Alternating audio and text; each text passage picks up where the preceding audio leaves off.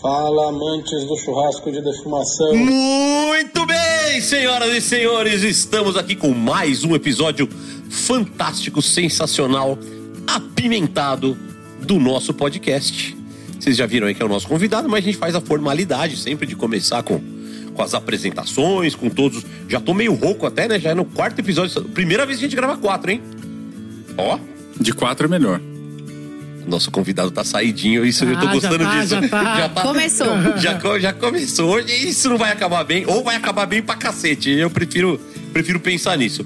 Então, começando com as formalidades deste programete, do outro lado da mesa, em X comigo, o empresário da carne, o pai do Duroquinho da Valentina, o marido da Beth, o churrasqueiro do casal 20 da Cátia Fonseca. É isso aí. Eu não falei seu nome Ah, ainda. Então como- fala. Ah, cara, tá, tá todo mundo antecipado demais. Nazão também comeu da outra. Vocês não estão me respeitando mais como, Tamo mais como apresentador que- desse programa. Olha, começou a opressão. É, você tá vendo? Vocês estão vocês estão vocês não estão me respeitando mais. Carlos Henrique Gomes da Cunha, seja bem-vindo. Salve, salve, galera. Bom dia, boa tarde, boa noite. Ai, tomar no Só rabo. vamos ficar nisso. Pô, hoje vai ser mais um episódio foda, hein? E é um episódio que vai complementar o anterior, né? Anterior a gente teve um lado aí do concurso do, da pimenta lá no Metabron. E hoje a gente vai ter hoje. outro lado, né? Outra. Vamos, vamos complementar e vamos tentar aí desmistificar algumas coisas, né? Porque a gente chama o cara de Léo, mas ele não chama Léo. Já começa por aí, É, mano. já começa essa. Cara, os caras já pegaram um ponto fraco já é, direto, aqui, aqui velho. não tem ninguém alivia, não, filho. Nossa, Trauma de é infância. farsa, não, as coisas de trauma de infância. Ah, isso aí é. não pode mexer com isso, A gente cara. não perdoa, não. Ah, eu tô vendo mesmo. Aqui, assim, pensa que se fosse uma fábrica de pimenta. Mas a gente vai falar disso no final. A pessoa vai ter que escutar inteiro pra poder saber qual é boa, o boa, verdadeiro por que que nome. seu nome não é Léo? Boa, boa. Ou não, né? Não, vai ter que escutar até o É final. tipo, o meu nome não é Johnny. Ó, se, se fosse um- uma fábrica de pimenta, aqui era Papai Noel morreu todo dia, ia ter o ano inteiro. Só pra você entender a intensidade da parada, sacou? Cu é blindado. É, né? É, prepara o furico, hein, pra ouvir esse episódio. Furico que lá vem. Na minha frente, a musa do nosso podcast, toda arrumadinha. Tem date hoje, né? Tem date sempre. Ah, ela é imparável. Ela é fantástica, ela é incrível. Ela é a nossa ativista de plantão, doutora Natália Ramos. Bem-vinda mais uma vez. Bom dia, boa tarde, boa noite, de onde quer que você esteja nos ouvindo. Eu sou a Nazão, nós somos o BBcast. O episódio de hoje está muito especial porque temos um convidado muito bem quisto aqui pra mim. É um dos meus maiores apoiadores da internet. Muito Léo bem. Spigariol, seja Ah, bem-vindo! Já meteu a introdução, gostei de ver, ó, ó, gostei de ver. Já manda aí, vai, vai, vai. Alô Brasil, alô mundo! Estamos de volta aqui com mais um Leurélio. Estou zoando aqui porque eu tenho meu meu universo paralelo que eu estimulo os neurônios das pessoas falando palavras do Aurélio. Palavras Léo. estúpidas, né? Palavras assim, É um trocadilho melhorando, infame, né? Um trocadilho é, infame, melhora- Leurélio. melhorando aí o vocabulário das pessoas, Vernáculo. trazendo um pouco de cultura. Leurélio. É o Leurélio, é o Léo lendo o Aurélio. Léo Aurélio, já. Cê- cê perce- Vocês perceberam o naipe do convidado, do amiguinho que tá aqui com a gente hoje. Então, só que eu preciso fazer aquela apresentação, né? As pessoas precisam saber quem ele é. Então, estamos aqui com Léo Espigariol, o marido... Auto-intitulado Léo Espectriona. Auto-intitulado Léo Espigariol. O marido da Érica, o pai do Kenji, Ó. ex-publicitário, ex-espermatozoide, direto do Velho Oeste, o fundador da Decabron, Ou afundador. a fundador. Não, depende como a gente olha isso. depende, é, depende da planilha que você tá olhando, né? se é o extrato do banco, se são O que as- é? Depende. Depende muito, né? É, mas essa história de fundar ou não, eu Fala, falo que não vai ficar essa voz de essa história- zona aí que não vai dar certo. essa história de fundar ou não, ela é uma questão semântica, né? Caralho. Onde nós vamos parar hoje? Vamos lá. Porque quando você define o marco de algo, aquilo é um ponto de convergência, de início de uma nova era, de muitas coisas, mas que não necessariamente foi você que concluiu aquilo. Então é isso. Muito obrigado por vocês terem ouvido até aqui. O homem tá elocubrando O- no infinito o- do eu profundo. Exatamente. Eu não entendi o homem que ele tá- falou. Eu também não Eu entendi nada do que ele falou. Chinelo, cadê o chinelo? Cadê meu chinelo? Vamos lá, a gente começa o nosso programinha com a frase do dia. E a frase do dia é um lema da Decabron. Tá presente em vários, vários materiais da Decabron e tal. E a frase é em latim. Olha só. Au. Você quer falar? Au, au. Olha, nossa, você... Meu Deus. Meu Deus do céu. Acho que os ouvintes também estão com aquele problema de, de reconhecer. duas vezes, né? Ouvi duas vezes pra entender. Fala, por favor, a frase em latim pra gente. Impimentórios em anos refrescos este. Ou seja, pimenta no cu dos outros é refresco. Exatamente. Isso já vem lá de outros tempos, né? De muito, muito, muito tempo. Muito mais de tempo. antigamente. Da... É, quando a gente estudava latim na escola. Eu não escutei na escola. É, mas... mas- a gente tem a mesma idade, não tem? Não, você é mais velho que eu, né? Fisicamente ou. Não, em tudo, né? Eu acho que eu sou mais velho. Você é bem mais velho. você, tá, fica- você tá ficando velho muito rápido. Esse é o problema.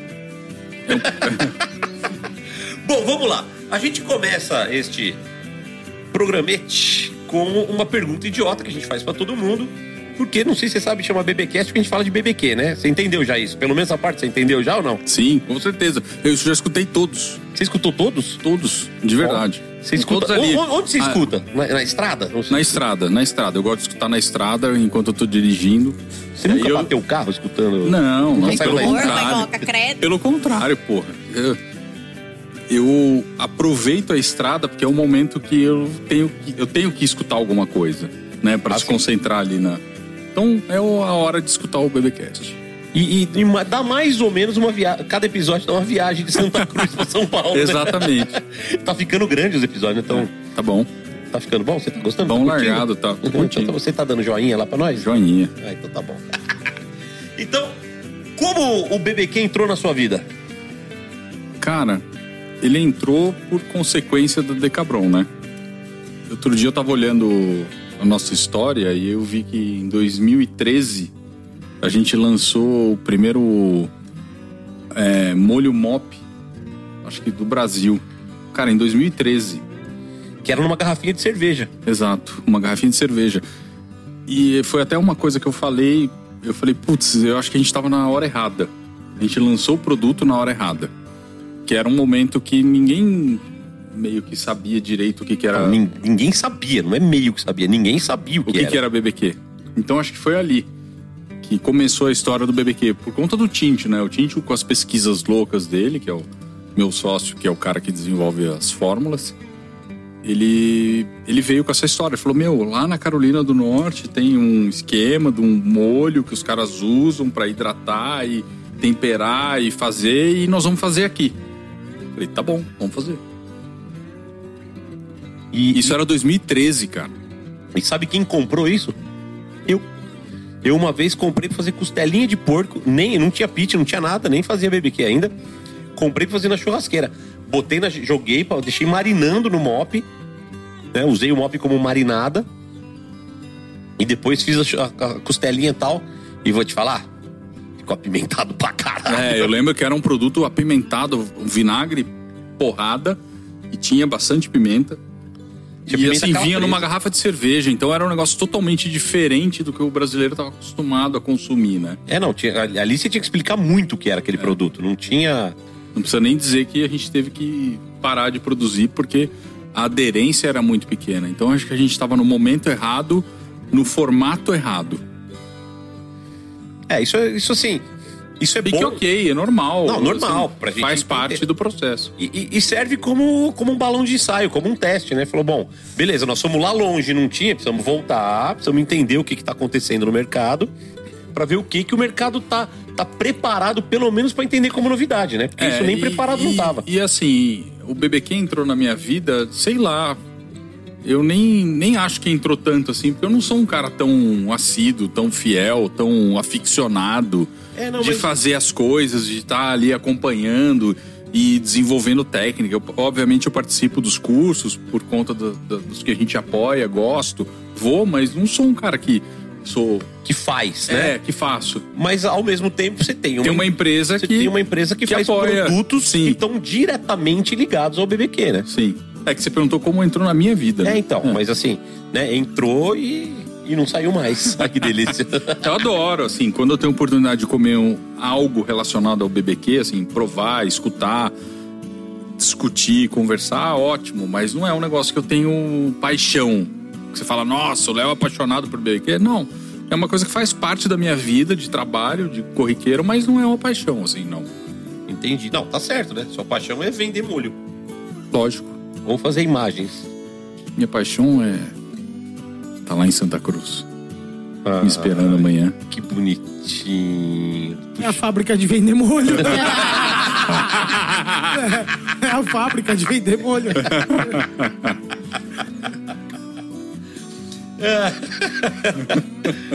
Bom, então assim, a Decabron hoje, né, é, é uma indústria de um volume bem interessante de produção, né?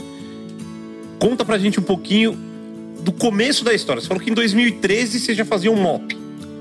É, né? o começo Como é que da começou? história. Conta, é, conta porque as pessoas são curiosas. Começou numa. Na verdade, como começou a Decabron. A Decabron, né? Exatamente, é. Você falou do Tincho e tal, mas quem são vocês dentro da Decabron?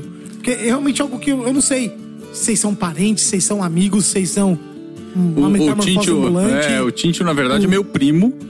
E eu lembro que eu, na verdade, a minha história é com construção de marca, design, né? E eu morava, sempre fui de São Paulo, não nada Santa Cruz do Rio Pardo. E É, porque ele fala pardo, né? Pardo, É, lá fala pardo. lá é, é adaptação. É o paulistanês. é o SAP. É o SAP, né? Tá em São Paulo, fala igual local. paulistanês, tá?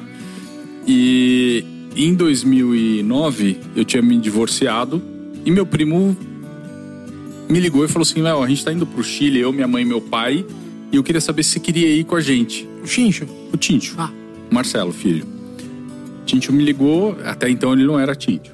tá. Tintio surgiu nessa viagem, que foi muito Tomou louco. um chá lá e virou Tincho. Tintio. Tomou E aí, um e, e, nunca mais e aí nessa, nessa, nessa viagem, eu falei, eu vou, cara, eu vou, hum, sabe, tô, tô liberado, vambora, vamos fazer essa viagem junto. E a gente fez a viagem de Santiago até Pucon, Que belo de divórcio, carro. hein? É, pois é.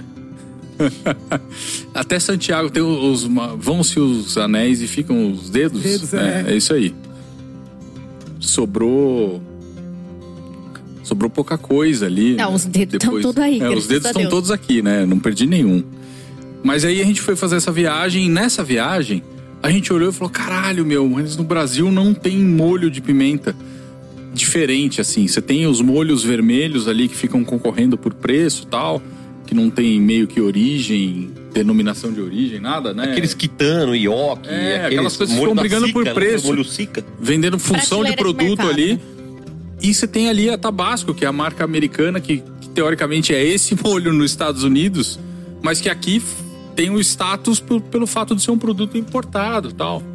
Falei, pô, de repente a gente tem toda uma história lá em Santa Cruz, meu primo mora, morava lá, meu tio a fazenda, a gente falou, pô, vamos, vamos voltar e fazer uma fábrica de molho de pimenta.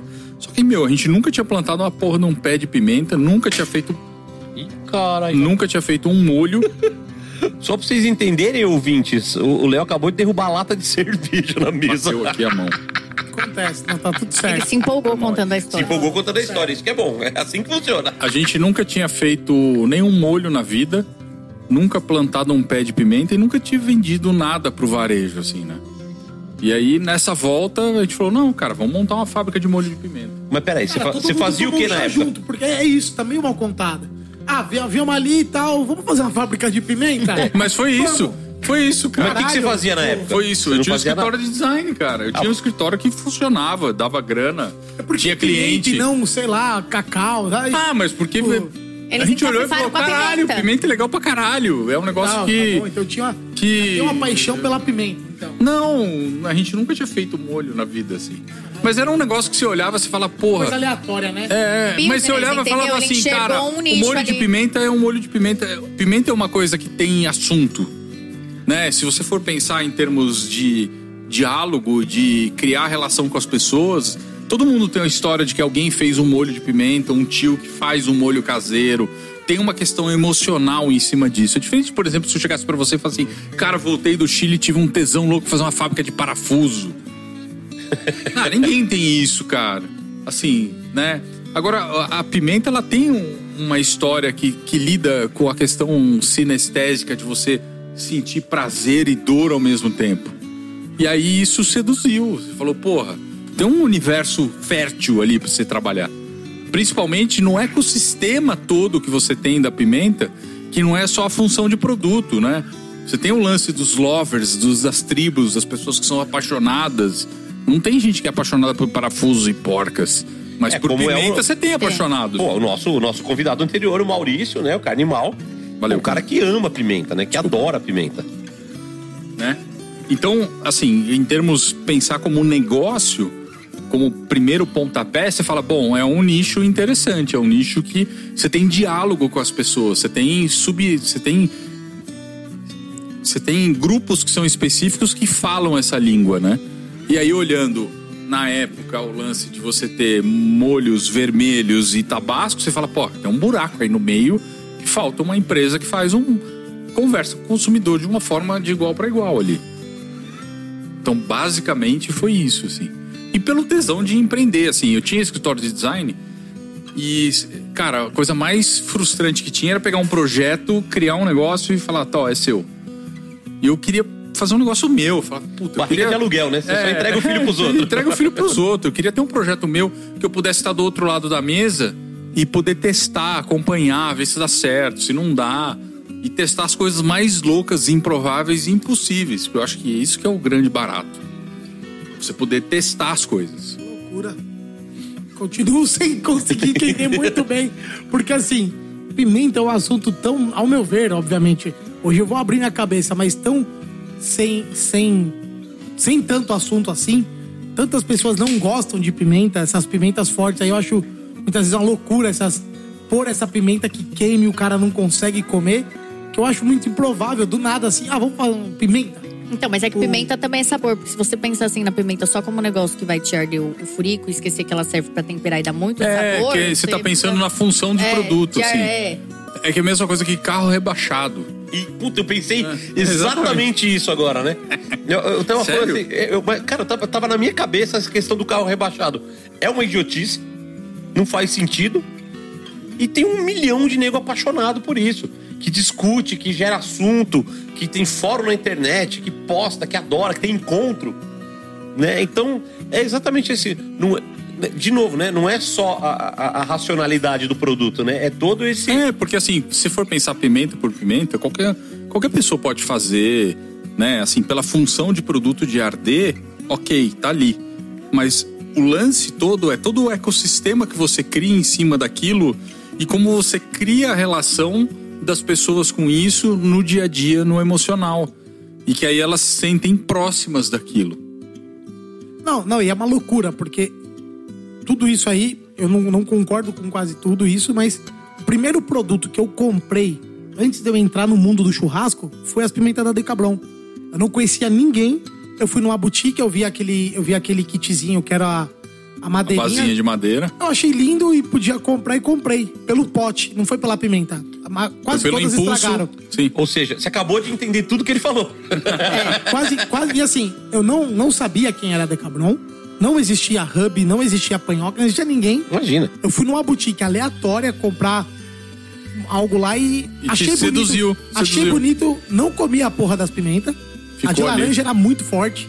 A samba do crioulo doido. E aí eu, eu levei, eu levei aquilo e ficou na minha casa por muitos anos como um negócio Decorativo. decorativo na minha prateleira. Cara, mas se eu te falar que uma vez, com o meu escritório de design, eu fui fazer um projeto.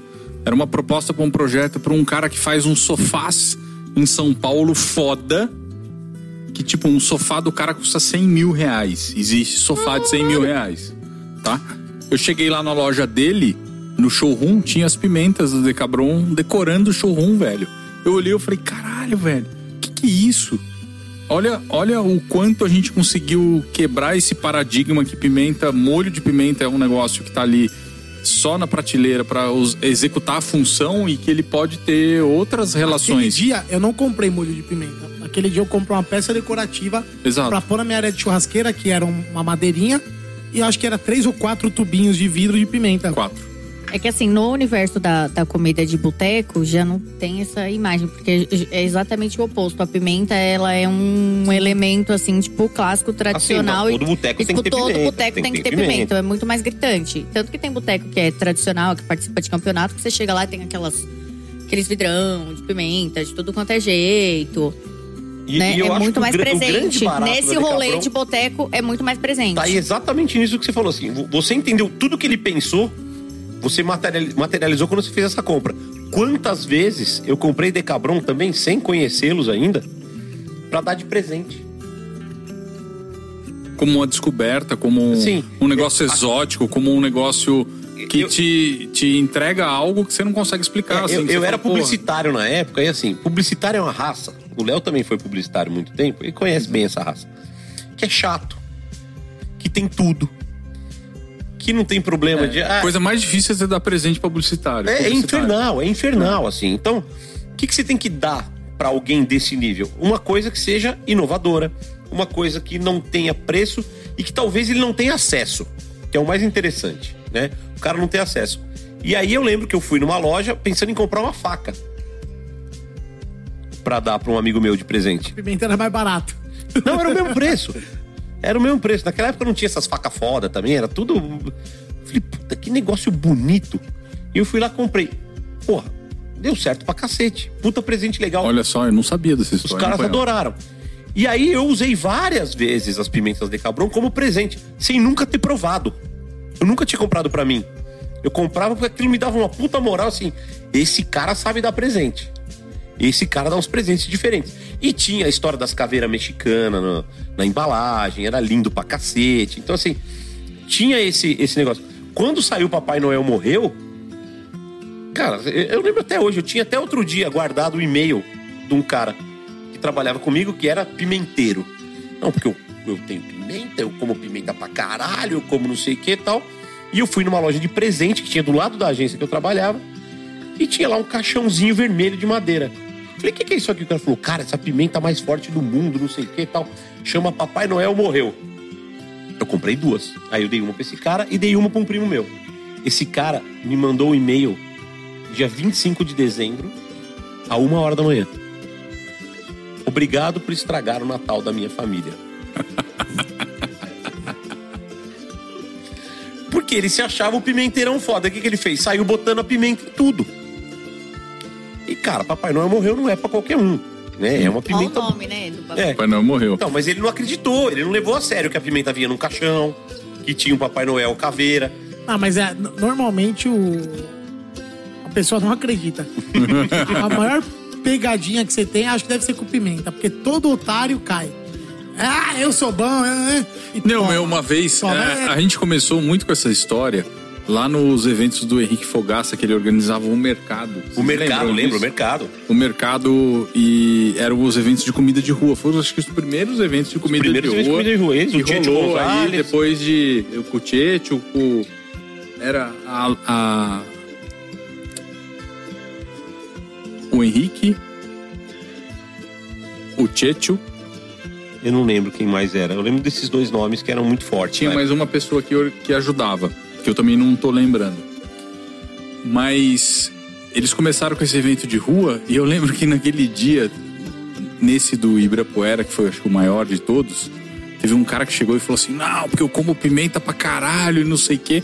A gente falou: Tá bom, vamos dar o sweet chili pra ele. Começa com o sweet chili. Ele comeu o sweet chili, ajoelhou. Começou a chorar de dor. ele- Que é tipo uma geleinha doce. Imagina, o sweet É. chili eu ponho no, no brigadeiro. Então, a- o lance da picância, é, o lance da picância é muito engraçado porque tem a ver com cultura, tem a ver com história, tem a ver com individual de cada um, né? O que é pra mim é uma coisa, pra você é outra. Então, pra gente é sempre uma surpresa quando a gente faz um molho novo, quando é atrelado à picância, porque a gente nunca sabe como que vai ser a reação. Não tem como prever, né? Não tem como prever. É, O Mizoguchi levou de presente um, molho infeliz Páscoa, que, que para mim tá um negócio que tá desgracento, infernal. pra irmã dele, a irmã dele comeu e postou. Falou, ai, tá delícia esse molho. Eu falei, É, cara, eu- não, eu o tenente chorou. O tenente nunca tinha chorado na minha frente. O tenente, no dia que ele comeu, ele chorou, cara. Ele, ele- ele chorava assim, ó, ele passava a mão na cara, assim, chorava, caralho, mano, isso aqui você vai me derrubar. Tem, tem no meu Instagram, E tem ela lá não, um, ela não expressou reação nenhuma. Eu falei, meu tem um miso. Reels de eu comendo a pimenta e ela é com chocolate, né? De Páscoa e tal. Pegou a pegadinha, sacou? Né? Vocês são muito inteligentinhos, né? E aí eu dei uma gota na boca. Aí passei na língua, né? Da frente pra trás e tal. Senti o docinho. Sei, que daqui a pouco, meu amigo.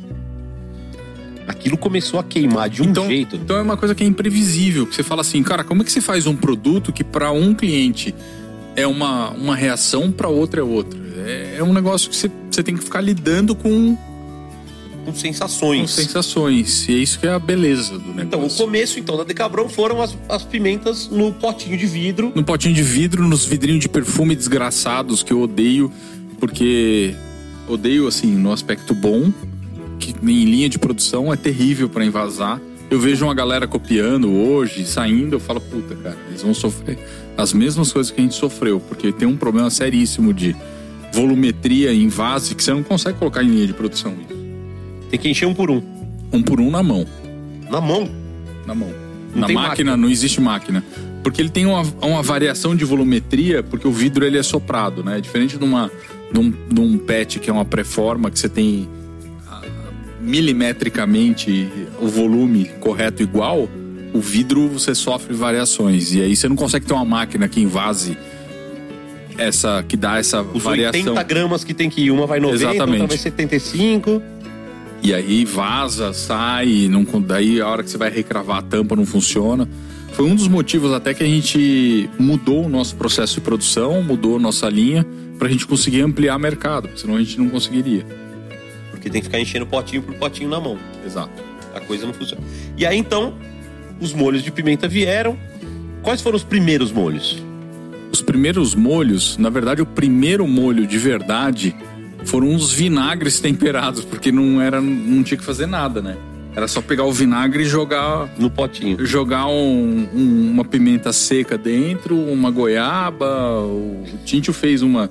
um- fez três. do- na- eram dois, na verdade. Era um tempero gourmet de chipotle e um tempero gourmet de manga e rabaneiro. Vocês lembram? Alguém viu isso ou não? Man- Era um vidro. O manga e habaneiro eu nunca vi.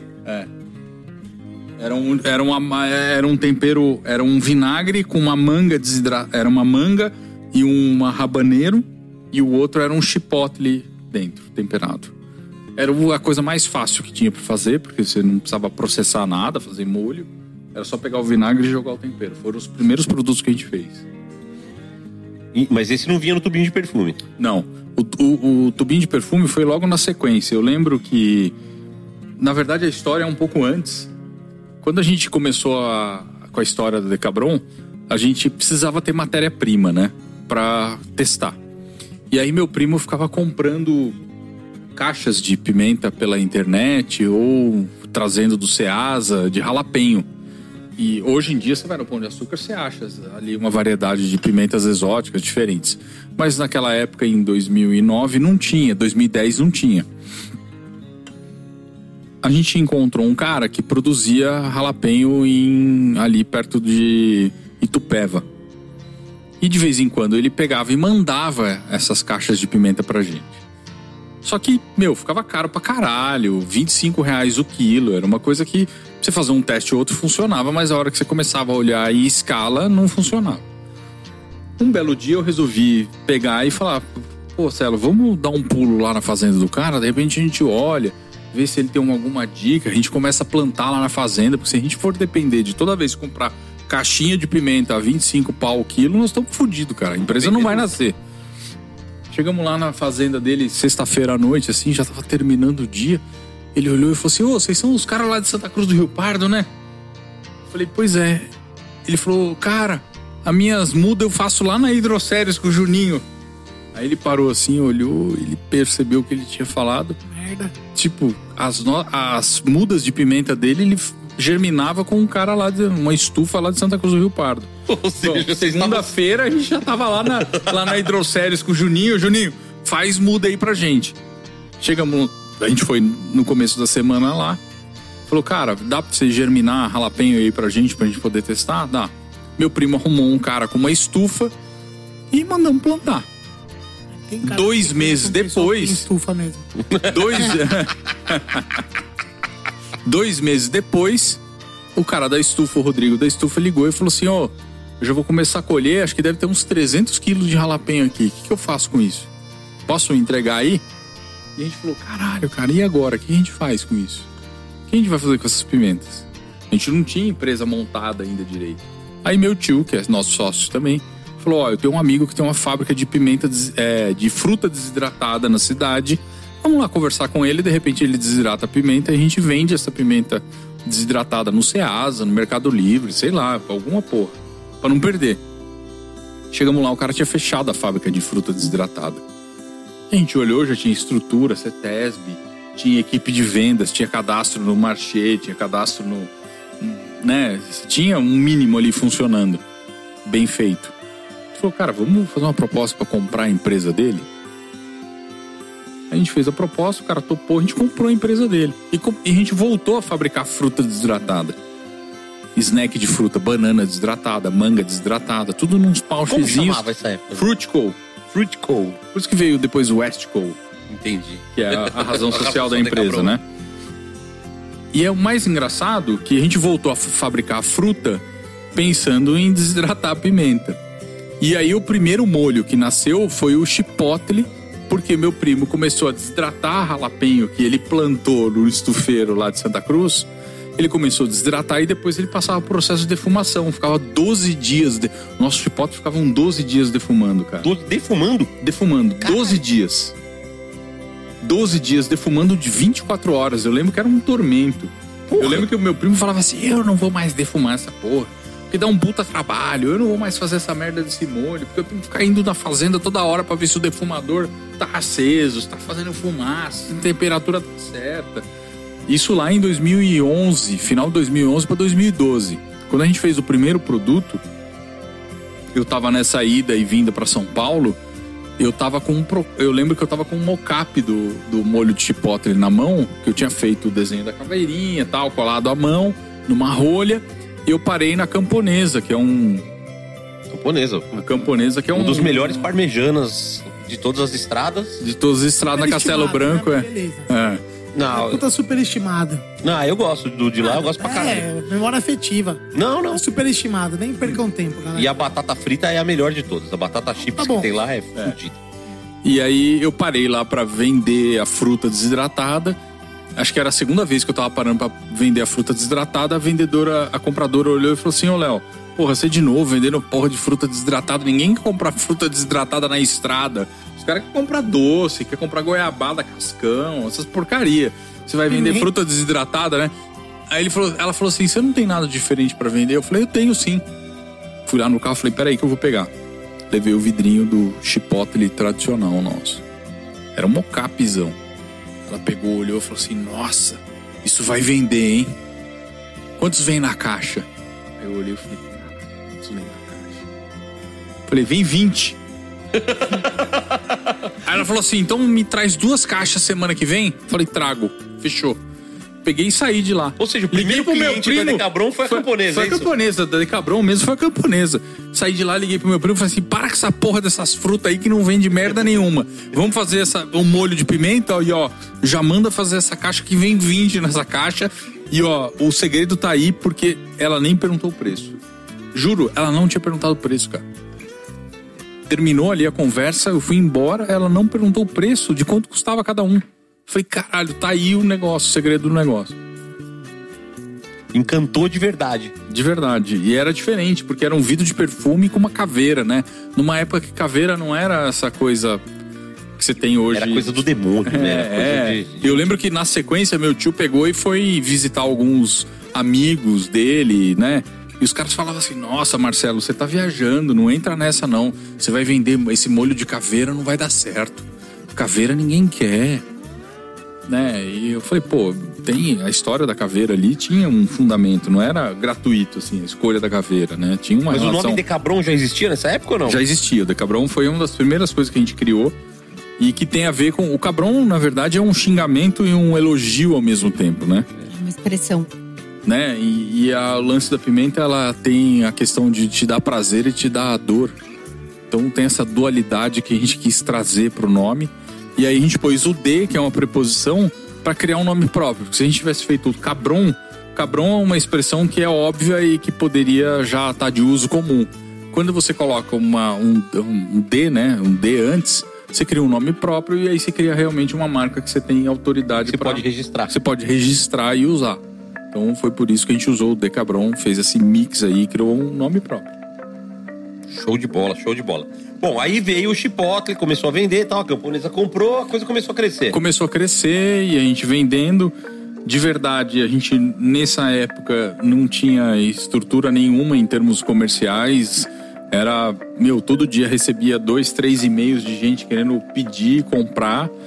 Ah, e a gente foi vendendo. Pra você ter uma ideia, a gente tinha uma tabela de preço. O Matheus tá aqui que cuida do nosso comercial já há um tempo.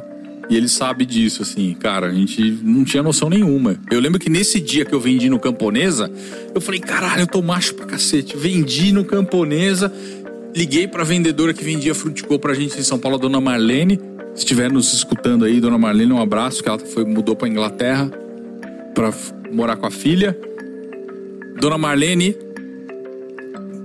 me coloca lá no Santa Luzia que eu vou vender essa porra desse molho no Santa Luzia. Cheguei lá no Santa Luzia, nesse mesmo dia, cara, saí do camponês, cheguei bombando, cheguei bombando em São Paulo. Enquanto o pau falei, tava não, agora eu falei, nossa, agora eu vou, agora eu vou vender no Santa Luzia, vou fechar com chave de ouro. Cheguei lá no Santa Luzia com a dona Marlene, fiquei esperando lá. Cheguei com o molho, o cara olhou, olhou, comprador, falou assim: Cara, produto é interessante, mas tem uma frase aqui que se você não tirar, eu não vou vender. Tava escrito assim: Passarinho que come pedra sabe o cu que tem. Tava no rótulo. Tava no rótulo. Do lado do termômetro. Passarinho que come pedra sabe o cu que tem. Aí ele falou, cara, eu não posso colocar isso aqui na prateleira do supermercado tal. Eu falei, bicho, sério mesmo? Ele, eu falei, pô, isso faz parte do lance da marca tal. Ele falou, não, mas eu não- realmente não posso pôr isso aqui. Eu falei, tá bom. Então se eu tirar, você, você cadastra aí. Ele falou, cadastro. E aí foi indo, assim. E aí dali pra frente o negócio deslanchou de um jeito que muitas vezes a gente perdeu até o controle, né? Foi só tirar o cu do rótulo É, foi só tirar o cu do rótulo que o que a coisa andou, a coisa andou. Mas a gente tava no momento certo, na hora certa ali, né? Com o cu limpo, né? É, exatamente. E sem cu. pra quem vende pimenta, não ter cu é muito bom. é, é um- é uma vantagem competitiva. Bom, puta, é legal pra cacete isso. E aí a coisa foi evoluindo e tal. Eu lembro que veio o Chipotle, aí o Chipotle com goiaba. E daí, na sequência, o chipotle com maracujá do Henrique Fogaça. Quer dizer, vocês já começaram, assim, o terceiro produto já era um produto assinado. Assinado pelo chefe. O que a gente percebia é que, assim, fala, cara, molho de pimenta é sempre uma desgraça de um negócio que fica numa prateleira no canto do, do supermercado, lá Jogado. embaixo, jogado, empoeirado, que ninguém quer. Eu, não, cara. A gente precisa trazer chefe. E na época o Fogaça não tava no Masterchef ainda, né? Ele não era um jurado do Masterchef. Ele era um chefe que tinha, tinha respeitado, tinha o espaço dele com o lance do sal.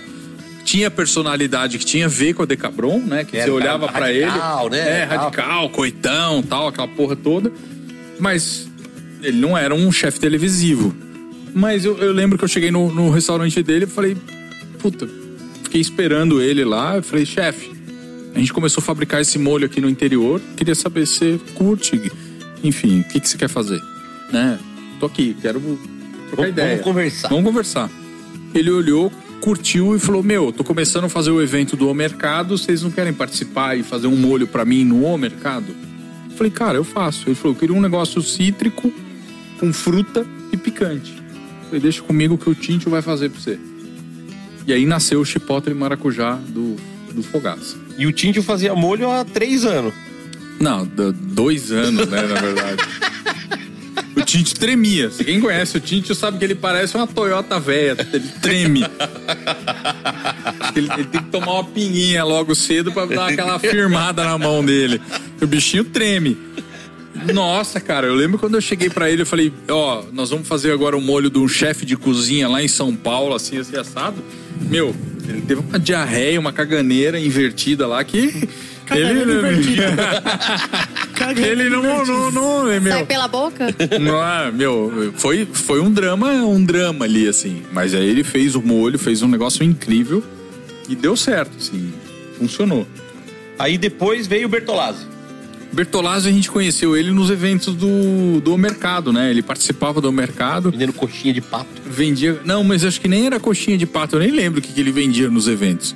E ele tava fazendo aquele programa do Homens na Cozinha no GNT, né? Aham. Era no GNT? Ah, ele é algum canal desses É, num aí. canal desses. E a gente olhou e pra gente foi o primeiro ensaio que a gente teve com o chefe TV, né? Bertolazzi, a gente olhou e falou: caralho, o cara tá na TV. Vamos de repente fazer um molho pra ele que a gente vai pegar um outro, testar um outro público, né? E a gente fez o Jack and Cola, que era um molho à base de. Um molho à base de pimenta que tinha um extrato de. de uísque e cola, né? Cola Coca-Cola mesmo, né? É, cola de Coca-Cola. Jack and Coke. Puta, uma vez, eu vou contar uma história. Na, na churrascada do Rio de Janeiro, eu tinha acabado de sair do, do programa BBQ Brasil, que o Bertolazzi era jurado. Apresentador. Não, ele não era apresentador, né? É jurado Ele era só. jurado.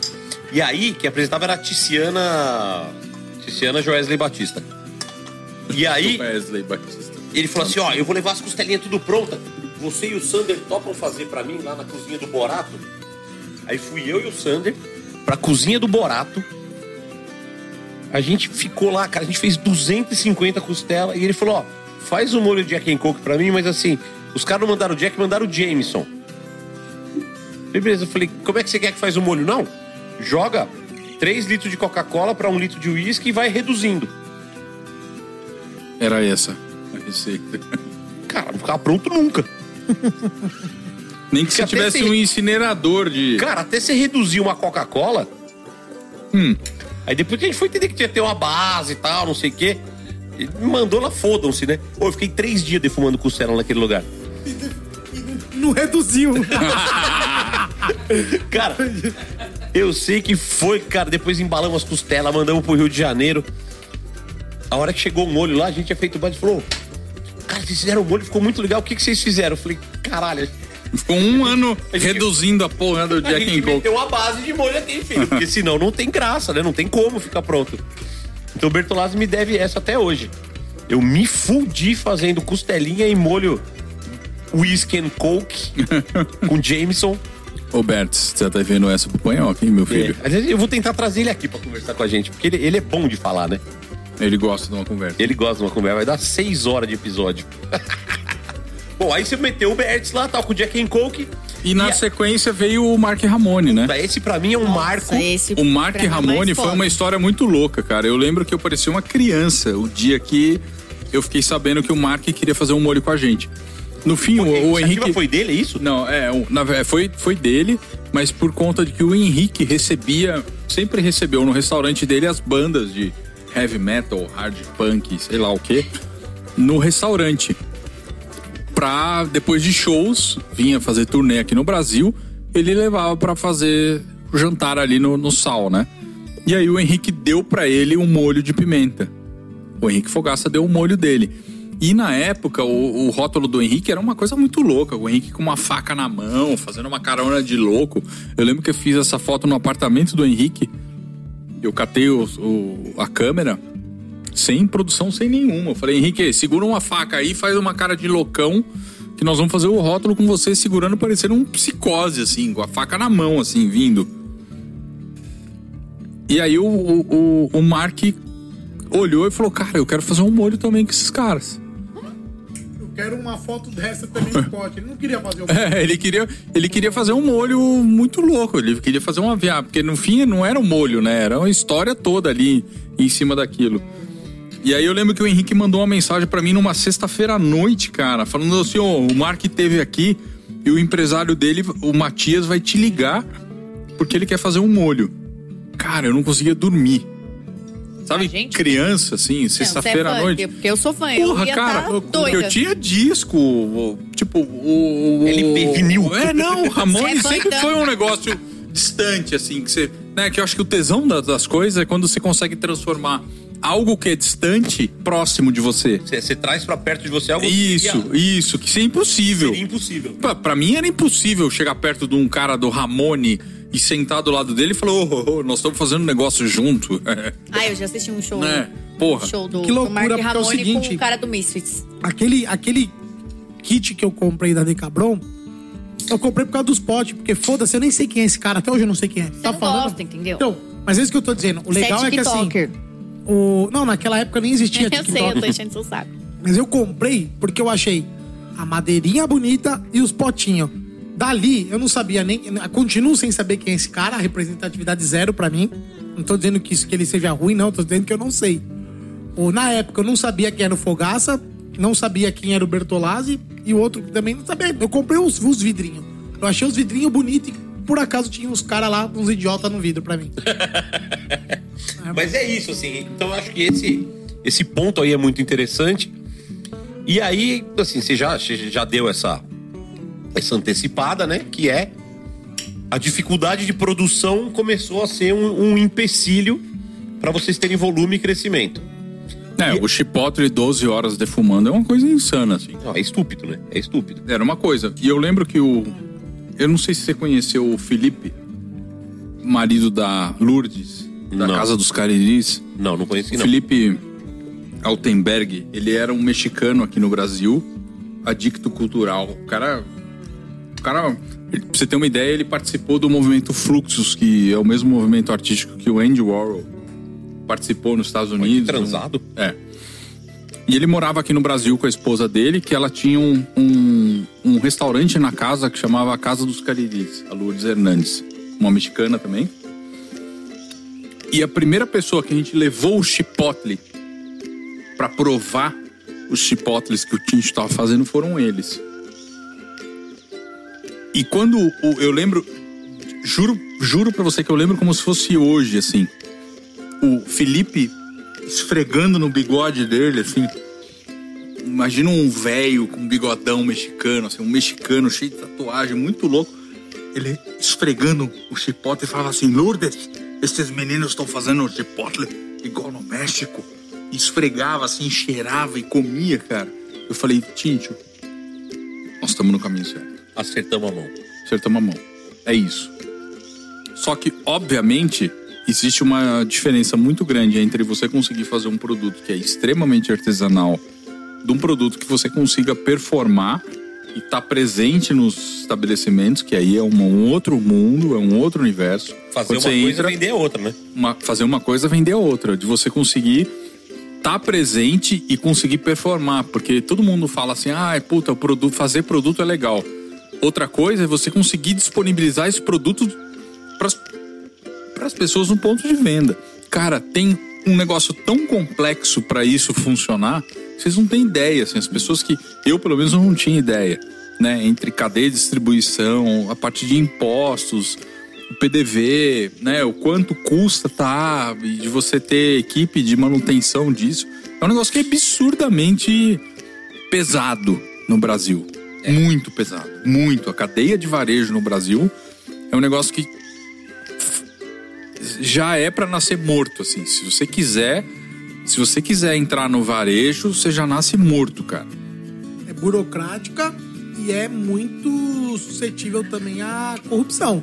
Pra cacete. né? Pra tipo cacete. assim, esses grandes, hoje não mais, ou talvez menos, mas esses mercados aí, pra você ter seu produto lá, não bastava seu produto ser bom. Você tinha que pagar muito pro comprador. O comprador tinha que querer comprar o seu produto, né? Não, e Mas tinha a história da primeira gôndola grátis. O cara te dava É, espaço e eu, tinha eu acho que assim, gôndola. vamos considerar que ninguém é. Vamos considerar que todo mundo é Honesto. honesto. Porém, existe todo um sistema de relação comercial que é uma relação que custa caro. Você precisa estar preparado para isso. Você precisa acreditar nisso, sim. E que aí quem tá na prateleira ele já tem toda uma estrutura que ele consegue estar lá, performar, e você que é pequeno, que está tentando entrar, cara, é um desafio gigantesco. Vocês não têm ideia do que, que é você conseguir estar presente hoje numa grande rede de supermercado. O esforço diário de equipe, de financeira, de você conseguir olhar e falar, cara, eu consigo estar lá de forma saudável. É muito difícil. É difícil pra cacete. E assim, um puta trabalho pra entrar e no primeiro vacilo eles te cortam. Exatamente. Você, você, você vai sair na hora, né? Você tá fora. Você caga sangue pra entrar e você não pode derramar uma gota de suor porque você tá fora. É um universo muito cruel, assim. Muito cruel. Muito mesmo. Eu Isso- sempre prestei serviço, assim, minha vida inteira profissional foi prestar serviço. E realmente eu, eu senti na pele o que, que é você estar por, do outro lado numa indústria e você ter li- lidar com isso. ah, foi um negócio que assustador, que eu não imaginava que fosse assim. E a gente entende, né? Assim, o brasileiro reclama muito da baixa qualidade dos produtos mainstream, né? Mas é porque realmente você tem uma cadeia muito burocratizada e muito cara para ele sustentar. Você só consegue ter produto de volume e preço na ponta Se a qualidade for... se a qualidade for lá embaixo, assim. Porque é impossível, é impossível, matematicamente impossível você conseguir ter um produto de alta qualidade, com preço competitivo, bem distribuído e funcionando. dinheiro ainda. E ganhar dinheiro ainda. Isso é muito foda. Bom, nós, você viu que nós estamos dando até umas pausas nas falas aqui, porque chegou mais um risoto pra gente. Você que tá acompanhando, já é o quarto episódio seguido com risoto. a gente tá aqui, a Laís e o Cairo estão. Eu vou passar um ano sem ver arroz na minha frente. Mas tá incrível. Esse, então, esse veio com costelinha, com molho barbecue. Que molho barbecue você usou aqui, Cairo? Claramente Decabron. Puxa Ó. saco. Mas é o mínimo Não, que você não é pode questão. fazer. Não é questão de puxar saco, não. É que realmente entrega o que promete. É. Não, quem não puxa saco, puxa carroça, né? Então. é assim que funciona. Então, beleza. Bom, vamos lá. A gente tá contando a história do Decabron aqui. Eu sei que tem muita gente curiosa aí pra entender tudo e tal. De repente você teve que diversificar e partiu pra que vocês chamam lá dentro do Decabron de linha Lambo. Foram os produtos fora da- dos vidros que a gente tinha. Que era E que o primeiro molho de sriracha feito no Brasil foi, foi a Decabrão que fez, né? Que o, nos Estados Unidos, uma, o molho de pimenta, pra você ter uma ideia, sriracha é uma receita tailandesa, feita na Califórnia por um vietnamita, Ui Fong. pelo Hui Fong, e por isso que chama Lambo, nossa linha, Por quê? Que- porque é um chinês falando Rambo, e o Rambo atacava os vietnamitas. Meu Deus do céu.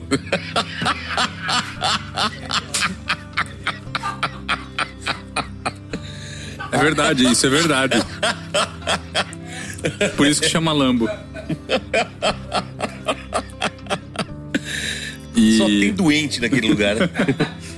E a gente foi a primeira fábrica no Brasil a fazer o molho tipo sriracha, né? Com a receita tradicional de que é colher a jalapeño ah, madura, fermentar num processo de fermentação selvagem para estabilizar e depois é, usar alho, açúcar, vinagre e sal, pra, basicamente. Ou seja, sriracha de verdade não vai tomate. Não vai tomate, é só a polpa da jalapeño pura. Tem vários srirachas feitos no Brasil hoje que vai um monte de outras coisas. Mas a receita tradicional tailandesa é só com jalapeño pura. Tem, tem, tem uma galera que fala siriracha. O que, que você acha disso? É. Eu já escutei cada uma que você não tem ideia, cara. Siriracha é muito bom. Agora fala, esse siriracha aí é bom? Eu falei, é, bom, mas a com bacon é melhor. e aí veio a linha Lambo, que aí vocês começaram a atacar o varejo de verdade, né? Pra conseguir ganhar escala, né? Era Porque frasco pet. É, que assim, é- é, querendo ou não, a gente é uma fábrica, né? E a gente precisa ter volume de produção, porque senão não justifica. Você. Assim, fábrica de alimento, você precisa ter volume de produção para justificar uma série de coisas. Setor de qualidade, você mandar amostra para laboratório fazer pesquisa para ver se você tem cultura de bactéria. Você tem uma série de fatores ali que, se você fabricar mil vidros por mês, não justifica você ter. Então, minimamente, você precisa começar a ter um corpo um pouco maior e abranger um pouco mais para produzir, vender e justificar a estrutura toda que você coloca, né? Estrutura comercial, estrutura logística. Não dá para você ser simplesmente sempre artesanal. Você precisa começar a, a ter um pouco mais de volume de venda O artesanal chega num limite que. que você não consegue crescer. E aí você precisa tomar a decisão de que caminho você vai tomar. Muito bom, muito bom. Ah, tá virando uma aula de, de empreendedorismo Tá isso aqui, virando né? ou não? Já faz tempo.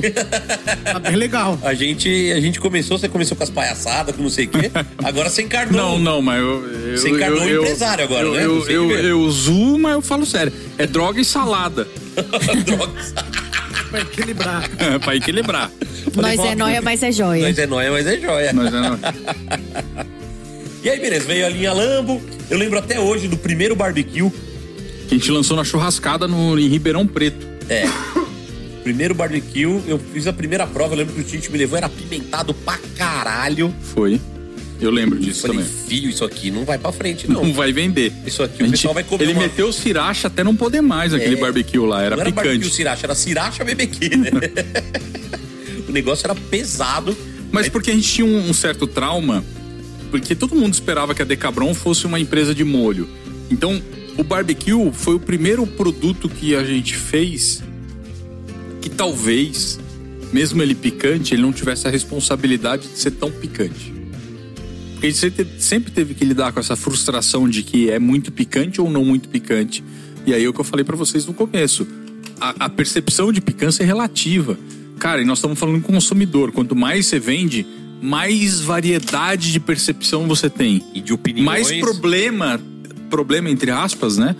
Você pode ter por conta que cada um é diferente de, né? Cada um é, tem uma história diferente com a relação da pimenta, da percepção, se é bom, se é salgado, se é picante, se não é.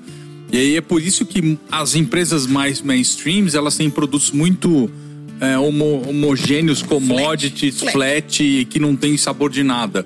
Porque eles precisam ter o mínimo possível de variação de percepção para talvez não ter tanto saque, tanta encheção de saco, tanto processo, tanta, tanta consumidor satisfeito e insatisfeito. Esse, imagina que o lance da personalidade tem a ver com os extremos, né? Quando você quer fazer algo que agrada a todo mundo, que cada vez é, é uma tendência que reminui, né? Eu falo diminui. Reminui nesse mercado, é você ter um produto que agrada a todo mundo, você tem que lidar com essas diferenças. E é cada vez mais difícil de conseguir agradar os públicos, né? Porque você sempre vai ter gente que. É, você tem que tá achar o insat- teu público e falar, é com esse aqui que eu vou. E, e É, mas vou... você sempre tem, você sempre tem os transi- transitórios. Você sempre tem aquelas figuras que estão entrando nesse público, saindo desse público e reclamando e querendo audiência, querendo ser o centro das atenções, né? E como tem. Vocês sabem disso. Vocês sabem disso, assim. E aí chegou uma hora que assim, a Decabron passou a fazer não só coisas apimentadas e partiu para outros molhos que não tinham pimenta. Aí a gente começou a brigar com gente grande. Fazer ketchup, mostarda, tempero seco. É um desafio diário nosso de conseguir conquistar espaço nesse mercado, porque o universo da pimenta, como o Cunha mesmo falou, é um universo restrito, porque você tem um monte de gente que não curte pimenta, não gosta, não quer nem saber, tem preconceito, mas ao mesmo tempo, como indústria, eu preciso começar a conquistar e talvez amanhã ele que não, talvez não goste de pimenta começar a gostar. Eu acho que isso que é a beleza sedutora de quando você tem uma marca que consegue trazer gente pro teu universo. Aí, Começa gente, a educar. Já vou meter um jabá. Usa aquele sal de pimenta preta pra finalizar as coisas. Já é uma bela de uma introdução, entendeu? Você vai ter sabor pra caramba. Não vai Exato. ter aquela picância alta. É um produto ótimo pro seu dia a dia. Não, eu, só, eu só uso esse sal. com Sal para mais dicas. Eu só uso esse sal e assim, nunca ninguém reclamou pra mim que Ninguém tinha reclama. pimenta na carne. porque- Exato. E você pode socar a porva. Então, o segredo do o segredo de toda empresa é você conseguir ampliar mercado, né? É Você conseguir conquistar, é você conseguir trazer aquele público consumidor que talvez ele jamais pensaria que você poderia ser uma marca e ele começa a olhar pra você e falar: puta, eu quero comprar aquela marca porque tem esse produto pra mim que é de entrada e que combina comigo. E você começa a ampliar o teu a tua base, porque o mercado ele é um bolo tem as fatias, né? Você faz parte daquela fatia. Pra você conseguir conquistar aquele mercado, ou você cresce esse bolo e você traz mais gente, ou você rouba a fatia de alguém. Você, você, com, você, você ganha o share de algum, de algum concorrente. São as duas formas únicas de você crescer. Ou você traz consumidores novos para aquele tipo de perfil, ou você rouba. Rouba de alguém. Ah, rouba de alguém. é, não tem, outro jeito, né? Não tem, não tem muita opção. Bom, então hoje a gente tá falando de uma linha que tem molhos de pimenta, você tem molhos não de pimenta. É a única empresa do Brasil que tem cinco variedades de molho barbecue. Isso é, eu acho, do cacete. Né? É uma puta história. Pra gente que tá aqui falando no BBcast, falando sobre BBQ, É, eu acho que assim, eu acho que é importante falar, não é só porque o Panhoca tá aqui, sei lá, ele tem. Quem não sabe, ele tem, um tem uma linha de dry hub assinada por nós. Aliás, eu tava pensando aqui agora, agora caiu minha ficha. O Mark Ramone não tem mais, o Bertolazzi não tem mais, só sobrou eu, é isso? Você e o Netão. Ah, ah tem o Netão também, né? Tem eu o- achei que eu tava com descontado já. Tem o Netão. Mas. é, não é porque o Panhoca tá aqui, e, e, enfim, que a gente tem essa, essa relação, mas. ah, quando a gente desenvolveu a linha de molho barbecue, porra, o Tintin foi pesquisar realmente quais eram as, a- a- as bases de molhos de pimenta que você tem nos Estados Unidos, que teoricamente é o berço do, do churrasco defumado no, no mundo, Sem né? dúvida, sem dúvida. É o berço, né, Pan? É o berço, é o berço. É, É o berço. é de lá que essa cultura vem toda de lá. Eu acho que sem os aborígenes na Austrália ali, né? Ah, não, mas aí é outra, aí é outra, É outra pegada. Aí você vai ter no Caribe, aí você vai ter no Brasil, você vai ter. Você vai ter. Mas, de você tem que falar de Pangeia. É, aí é, você é, juntou Ah, tudo. não. É, você vai ver Não populações tem, indígenas fazendo coisa com fumaça. Estamos falando de Dinossauros estamos que falando de queimavam. BBQ. É, o o BBQ o caracteriza como a gente aí. conhece, é americano, ponto É, e fim, né? Pronto, tem- ponto e fim. E ele foi pesquisar realmente quais eram as diferenças, os sabores, as madeiras, as bases, e a gente conseguiu fazer uma linha que eu tenho muito orgulho de falar que a gente é uma empresa que tem cinco sabores de BBQs que são barbe molhos barbecues que são distintos. Cada molho tem um sabor diferente, cara. Ponto. Eu falo que molho barbecue no Brasil até então tinha gosto de sovaco, que é aquele gosto de cominho, de suor fedido. Era, era Acentuado. cominho, fumaça ruim, Cominho Açúcar. piro lenhoso de, de eucali- eucalipto, turlinhos de eucalipto, açúcar pra caralho açúcar pra caralho e acabou. Era um molho e, barbecue. e um vinagre ruim pra É. dar uma acidenzinha. E aí o Tint foi lá, desenvolveu, desenvolveu o Hickory, desenvolveu o Mesquite. Cara, eu tenho um puto orgulho disso, assim. Que eu olho e eu falo, cara, isso é muito foda. Então hoje você tem um portfólio muito grande, que é também para poder competir, porque hoje tem competidores no mercado que tem uma linha variada. Então hoje tem sais, hoje tem os dry hubs, tem os molhos, E outras milongas mais. tem flor de sal. Tem flor de sal, temos broches, bonés, camisetas. É isso é uma coisa que eu tava sentindo falta, ainda bem que voltou. Voltou. Que era muito legal quando tinha os os wearables da E, Decabron. e- e teremos em breve coisas novas também. umas Dá coisas- spoiler, dá spoiler. Ah, não posso, né, cara? Porque senão o departamento jurídico fica em cima. Mentira, nem tem departamento Eu pensei, jurídico. jurídico pra quê? Não tem departamento jurídico, quem vai ficar em cima? Não é, que daí eles falam que eu, eu falo, prometo e depois já Não viu, cumpre. Né? É, não, já viu. Não dá. Entendo, entendo. Tá bom, deixa pra lá. bom, vamos lá. Tem um quadrinho aqui no nosso no nosso programinha onde a gente fala de absurdos que existem no mundo do churrasco. O quadro se chama O Boi Tem Tração Dianteira. Solta aí, produção. O boi tem tração dianteira. A cara dele procurando. Ah, é só na edição. É truque, é truque, é truque. Ô, você vai Ele começar marca, ele faz um, uma marcação. faz uma marcação. Tinha que ter um, um retorno aqui.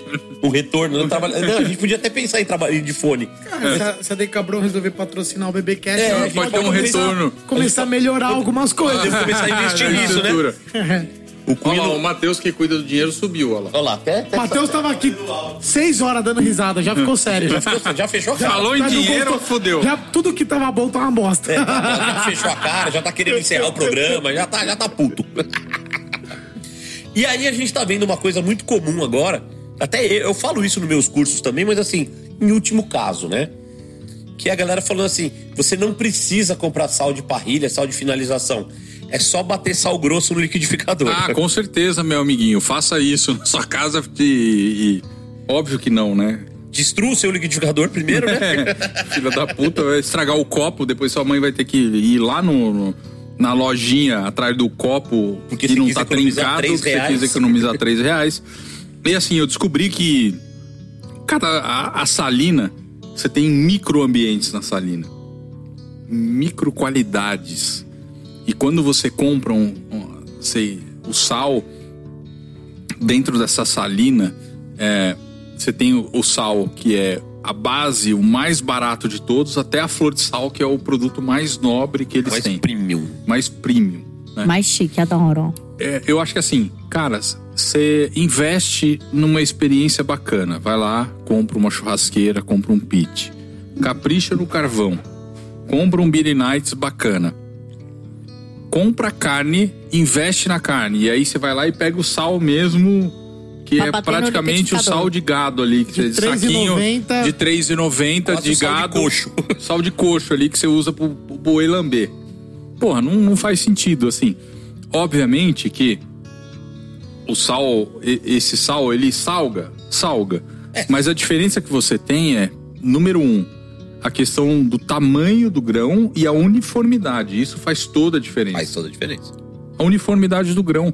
É a distribuição do, da, da- da- do, do salgar, do ato de salgar em cima da proteína. Você consegue ter uma coisa uniforme. Começa por aí.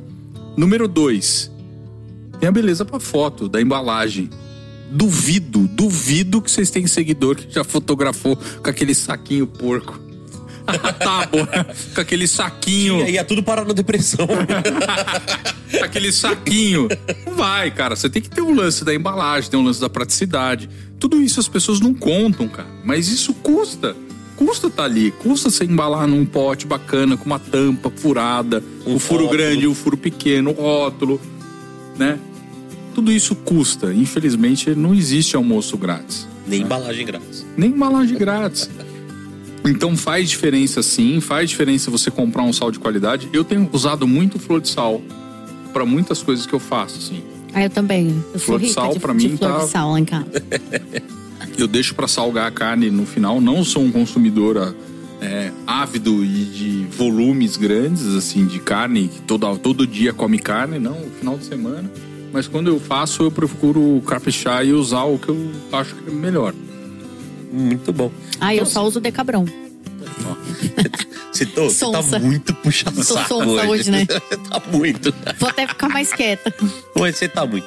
Bom, vamos lá. Viu? A gente não fez nenhuma polêmica até agora, só tô Calma. contando história. Não, agora vai começar. Porra, não vai começar Vamos polêmica? apertar, eu tô, eu tô me sentindo numa palestra aqui, pô. Então vamos lá. No capítulo anterior deste podcast, a gente teve aqui o Maurício Carnimal, Porra, Maurício. que venceu duas edições do campeonato de pimenta que a Decabrão fazia na É, você churrascada. já viu aquele. Você lembra do passarinho que come pedra, sabe o cu que tem?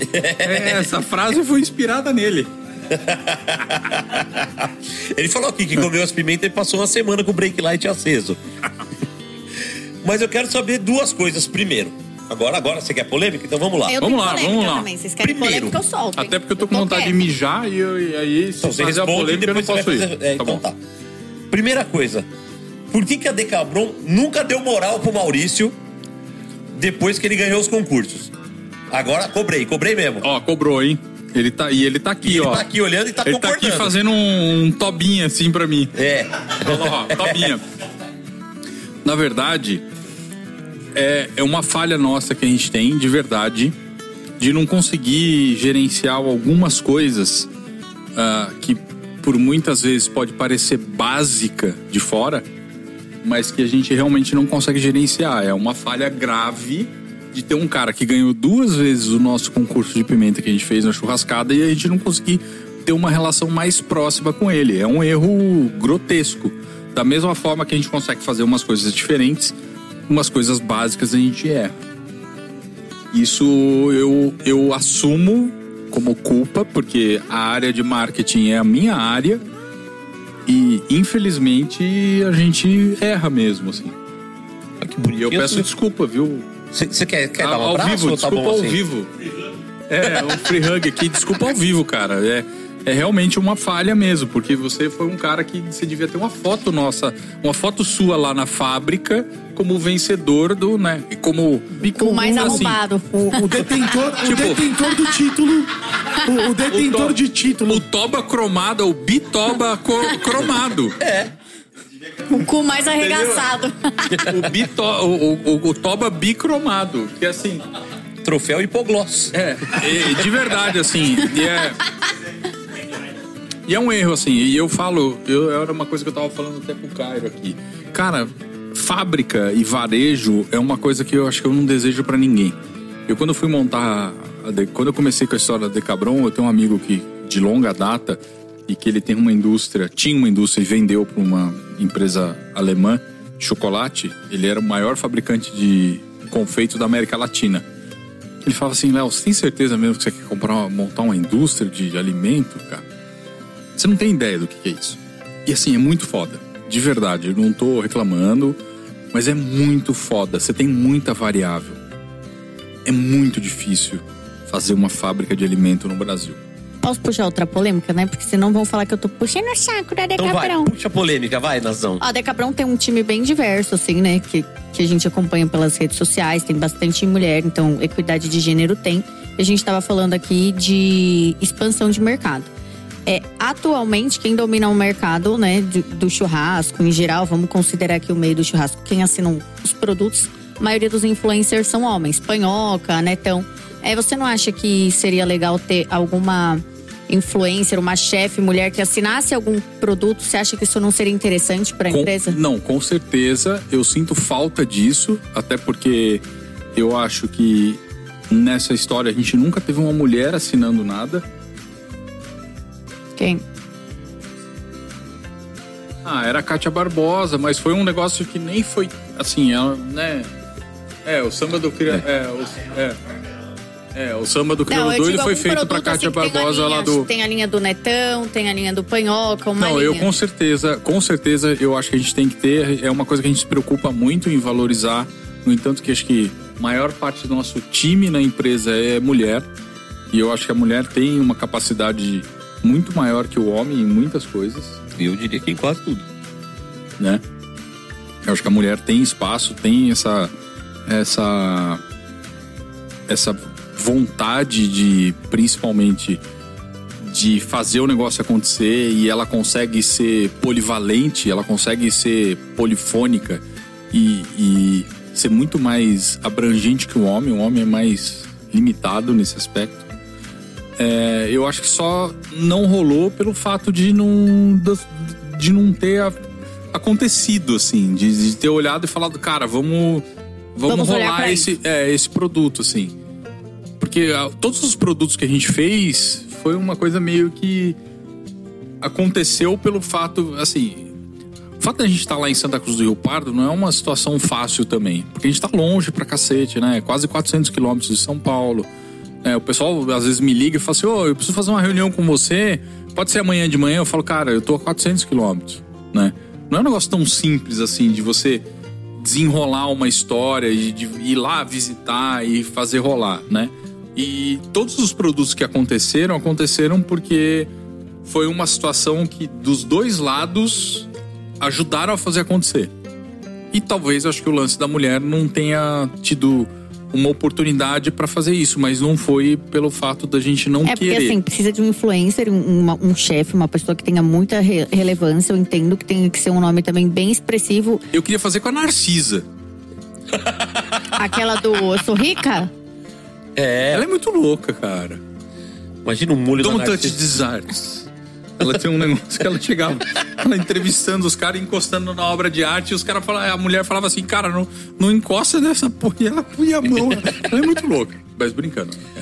Ai, que Então, ela- loucura, é, que ai, que loucura. Mas isso é, É, muito louco. porque os produtos também ditam o que a gente Sim. consome. enten- Entende? Porque parece que quando a gente olha os produtos de churrasco, quem, quem Não, a gente é uma marca muito masculina. homens. A gente, então por- parece que é um negócio muito gente- masculino. É, por mais que a gente fomente né, e tá ali próximo das tenta tá próximo mais das mulheres, ainda a Decabron é uma marca muito masculina.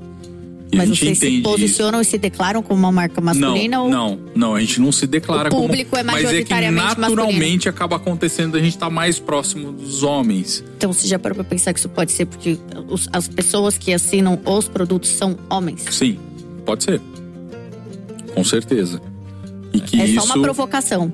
Pra não Sim. falarem que eu puxo o saco demais. Pronto, agora pode voltar a puxação de Não, saco. vou voltar. Não, agora, agora é só por daqui pra frente, é só pra trás. só pauleira. Agora é só pra trás. Então, você já, se, já reconheceu o seu erro com o Maurício, tal, beleza. Sim. Maurício, ó, beijinho pra você. Cara, desculpa mesmo, de, de coração. Mas é que é muita trolha pra conseguir. Desculpa por tudo. É, eu de- juro por Deus. Cara, é muito problema pra resolver, velho. Desculpa Juro se eu te Deus, machuquei cara. por dentro. É, não. E por que que não tem mais o campeonato? Ah, cara, porque a, a empresa americana foi lá e, e pagou em dólar. Não, Patrocínio. empresa o quê? Não, explica melhor isso aí, não entendi nada. Não, a gente era apoiador da, da churrascada desde o primeiro ano, né? Eu lembro disso. desde lá dos trilhos. Tinha uma relação muito boa. A gente começou com a história e foi um combinado que a gente fez lá com, com o pessoal da churrascada. Que o campeonato da pimenta nasceria na churrascada e morreria lá. Ambas as empresas não fariam em outro lugar. Eu falei, ok, vambora. Só que em determinado momento teve uma. A Tabasco chegou e falou: eu pago o que eles pagam em dólar. E aí, Dinheiro na mão, calcinha no chão, né? Exatamente. E aí não teve muito o que fazer E aí o manifesto, foi lá o e manifesto virou americana. Não teve jeito. Não teve jeito. Por mais que a gente tivesse uma relação e se esforçasse para fazer um negócio diferente, a, a questão da grana fez a Ou diferença. seja, não tem mais e não vai ter mais campeonato de pimenta, é isso? Nesse formato, não. Talvez a gente possa fazer de um jeito diferente.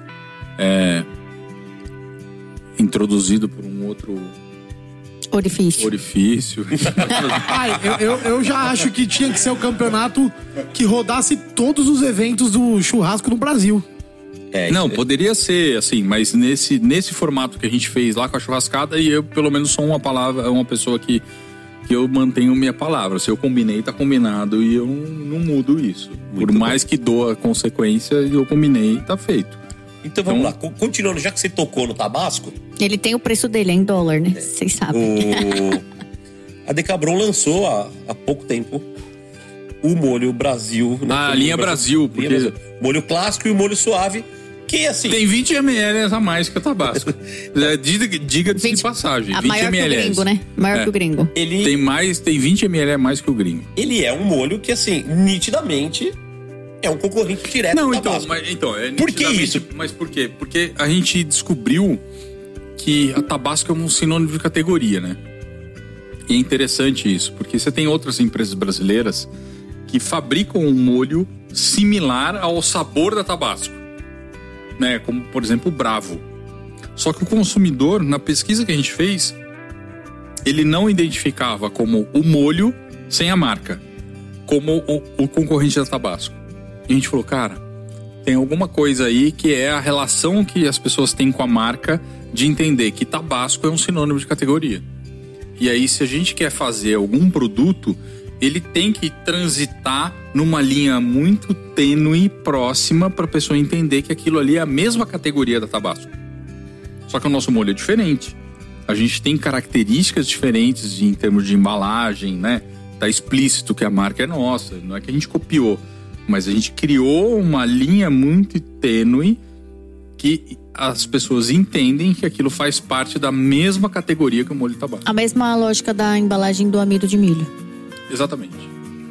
Porque é um sinônimo de categoria, não tem como. É, você não vai Do vender amido, cotonete, do você não vai vender algodão. amido de milho numa caixinha azul, ela tem que ser amarela. Ela tem que ser amarela, não É. tem jeito. Não tem. Então você tem os- alguns arquétipos que são, são prontos já na cabeça do consumidor e que não dá para você criar de outra forma, né? E a gente criou a linha Brasil, que é uma linha de molhos ah, envelhecidos, né? O, o molho vermelho é em barril de carvalho e amburana, o, o molho verde é em barril de bálsamo, né? O vinagre, os vinagres são envelhecidos, super com um jeitão brasileiro. é o nosso. A gente fala que é a nossa versão da Tabasco no Brasil, né? Quando você compra, você está investindo no seu país, está comprando uma cadeia produtiva do Brasil. Porra, você tá deixando dinheiro aqui, você tá comprando o vidro que é brasileiro, o rótulo que é Só, produzido só aqui. faltou falar isso pro mercado, talvez, então, né? Porque eu nunca É. vi nada de propaganda ou de divulgação desse Mas a gente produto já de fez, vocês é. que, que traga gente- tudo isso que você tá falando, É, esse a gente apelo já de fez, já ok, fez. vamos virar fã do produto nacional brasileiro e foda-se o ó, outro. posso te falar, antes dessa história toda de polemização de esquerda e direita, né, Bolsonaro e o cacete a quatro, que eu odeio isso, porque eu acho que quem só perde é a gente, né, como cidadão, como brasileiro. A gente tinha lá no rótulo lá, né, por um Brasil mais justo. Como é que era a frase mesmo? É,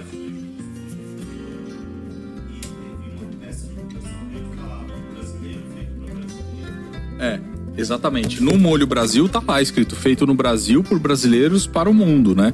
Pra você valorizar isso.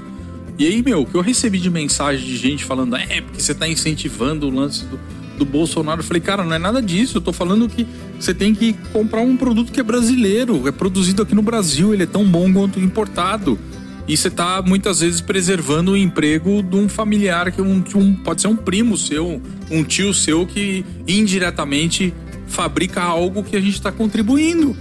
É só isso, cara. Não tem muita complexidade nessa história. E com o mercado, deu alguma treta esse molho? Ou não? Ou- Não, não. A, a princípio, não.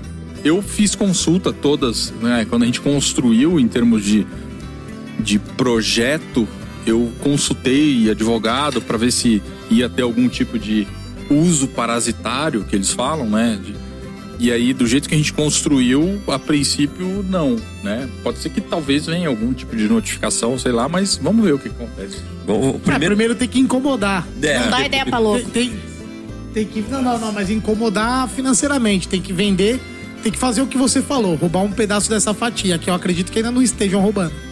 Né, a ponto de incomodar. Na hora que começar. Não, incomoda. Sabe por quê? fatia- Porque a gente já teve uma vendedora num distribuidor.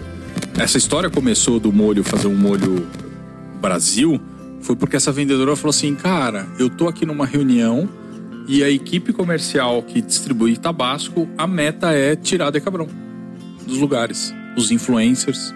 No entanto, que alguns influencers que eram eram, eram pessoas que tinham relação com a gente viraram influenciadores da Tabasco. Porque eles chegaram e, e vieram pra cima desses caras. Então a gente já tava na mira deles, comercialmente falando. Aí você foi se vingar, é isso? Não, a gente só foi, na verdade, Você quer incomodar do meu lado, eu incomodo do seu. exatamente. Eu Falei, cara, a gente precisa reagir do nosso jeito, a gente precisa mostrar que, querendo ou não, é, a gente tá aqui no mercado pra brigar e a gente vai fazer do nosso jeito. Sensacional. Nós é bom, mas não é bombom. É exatamente isso. Muito bem, muito bem. Ah, tem um outro quadro que a gente inventou. Agora, É, no, não, no programa passado já, com a história que o Maurício nos inspirou, com a história do bidê. E a Nazão contou uma história sensacional da irmã dela, que pequenininha foi lá. e eu não escutei essa história. Então, a- Não, a- não, deixa pra ele ouvir o episódio. é não, mas eu preciso explicar pra ele, porque senão ele não vai entender. Que eu vou né? participar. Elas entraram no banheiro de uma loja e tinha duas peças sanitárias, né?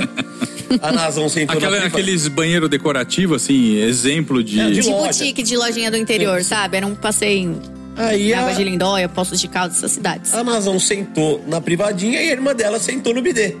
Ao lado, né? A Laura. A Laura. E Quatro soltou, aninhos. soltou no bidê. Passou o fax. Passou o fax, no, soltou o número 2 no bidê. E, e não, não contente, desesperada vendo aquela bosta que não ia embora, ela ligou o bidê. É, porque o bidê não vai embora, né? Não, o chuveiro. É, o bidê não tem Subiu um... aquele chafariz de bosta. Virou chafariz de bosta. Então a gente tá lançando hoje um quadro escatológico nojento e você vai ser o primeiro a ter a oportunidade de, de participar do quadro Cagou no Bidê.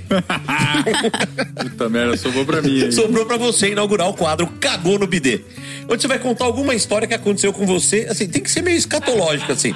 Todo mundo já fez alguma, alguma besteira na vida relacionado a isso, né? A banheiro, a não conseguir ir no banheiro, a passar mal na estrada tal. Então você tem agora segundos pra pensar, lembrar de uma história dessa e divertir os nossos Não, ouvintes vai, e se humilhar assim, um pouquinho, porque é Você cagou na calça na escola, vale? Porque Não, eu lembro quando- pior, vai. É. Não, conta uma Não, é vale, mas é fraca, vai. É Você fez fraca, coisa pior tipo, que eu sei. Toda criança já cagou na calça com medo de ir no banheiro da escola a primeira vez, né? É. Eu acho que eu lembro que aconteceu isso comigo. É uma narra, constrói uma narrativa, É, assim, né? sabe? É, Seu né? desfavor, É, assim. cê- Mas assim, foi. É, foi, foi, não, né, mas vai, não, você Pra tem alguma de coisa nós. melhor, vai. Não, com certeza eu tenho. Você O duro é nós- Você conseguir. sabe o que nós queremos. Não precisa É. É, Com certeza eu que a gente- tenho. Ah, eu era pequenininho, Com caguei na certeza calça. É, criança cagou na calça. É, não. Não, a história. Não, outro dia eu tava dando risada da história minha e do Tinto lá no Chile. Lá vem. que nós sentamos numa mesa lá num barzinho e começamos a encher a lata, eu e ele, eu e ele tomando cerveja. E tinha uma mesa bem ao lado, assim, que sentou uma menina que devia ter uns 16 anos de idade, o pai dela e a mãe, né? E a gente tomando uma e começou aquela história, né? Ó, Marcelinho, olha lá, a menina tá sentada do teu lado, não sei o quê. E os três sentados quieto ali. Não falaram nada, cara. Só olhando pra gente ali, fingindo que. Porra, essa menina aí é bonita. Olha o pai dela ali, ó. O pai dela já tá de olho no sei, não sei o quê. E a gente achando que tava em outro. na Rússia, né? Que ninguém tava entendendo o que a gente tava falando. Tava na Mongólia, falando uma língua totalmente diferente. Só que a gente já tinha tomado. Tava tarde ali bebendo, né? Ó, o Marcelinho, aí o Marcelinho virou e falou assim: Puta, essa daqui eu pegava e não sei o que. O pai foi ficando vermelho. Falou: Olha lá a cara vermelha dele e não sei o que. E, eles quietos. Aí a menina saiu pra ir no banheiro. A mulher veio e, e passou a mão na cara do marido, assim. Eu falei: Olha lá, Marcelinho, primeiro sinal de carinho. Faz meia hora que eles estão sentados aqui, sentado aqui e não falaram nada. Olha lá, ó, tá fazendo carinho no marido, não sei o que. E. De repente eles começaram a falar, eles eram brasileiro, cara. Meu Deus. Juro que eu não sabia onde eu colocar minha cara. Eu falei, ah, foda-se, né? Já foi. Ouvindo tudo. Primeiro sinal de carinho. Então, de vira e mexe, a gente brinca essa história do- da viagem, do primeiro sinal de carinho. Eu passei Eu uma dessa onde- muito boa. O, o meu pai foi advogado muito tempo de, de equipes de esporte, né? E ele era advogado do Repórter Suzano, que era um time de vôlei famoso no final da década de 90 e tal. E eles foram disputar um torneio na Bélgica no Natal. Ou seja, ninguém queria ir, né? E sobrou passagem. Aí o time falou pro meu pai: Você quer levar a sua família? Então meu pai falou que viajar de graça pra Europa? Bora, é nóis, lógico. né? Aí fomos nós lá pra Antuérpia, o frio do caralho. Puto hotel chique. E o time do, do Repórter Suzano tinha os caras da seleção. Janelson, o Giovanni. Né? Pô, e a gente com os caras lá, tá, né? Sa- Sabe aqueles negócios, os caras saíam pra balada, a mulherada ia atrás, a gente parecia aqueles peixinhos atrás do tubarão, que vai pegando resto. Rêmora, rêmora. É, rêmora. Comendo que sobra. E aí um dia a gente tava lá conversando e tinha uma puta sauna. Os caras, nossa, a sauna do hotel é foda, vamos pra sauna, vamos pra sauna. Aí botamos a sungueta e fomos lá pra sauna, né? Chegamos na sauna, o povo pelado na sauna. E vocês de sunga. E nós de sunga, porque tá- tem vergonha, né? Daqui a pouco entraram quatro mulheres completamente nuas, peladas.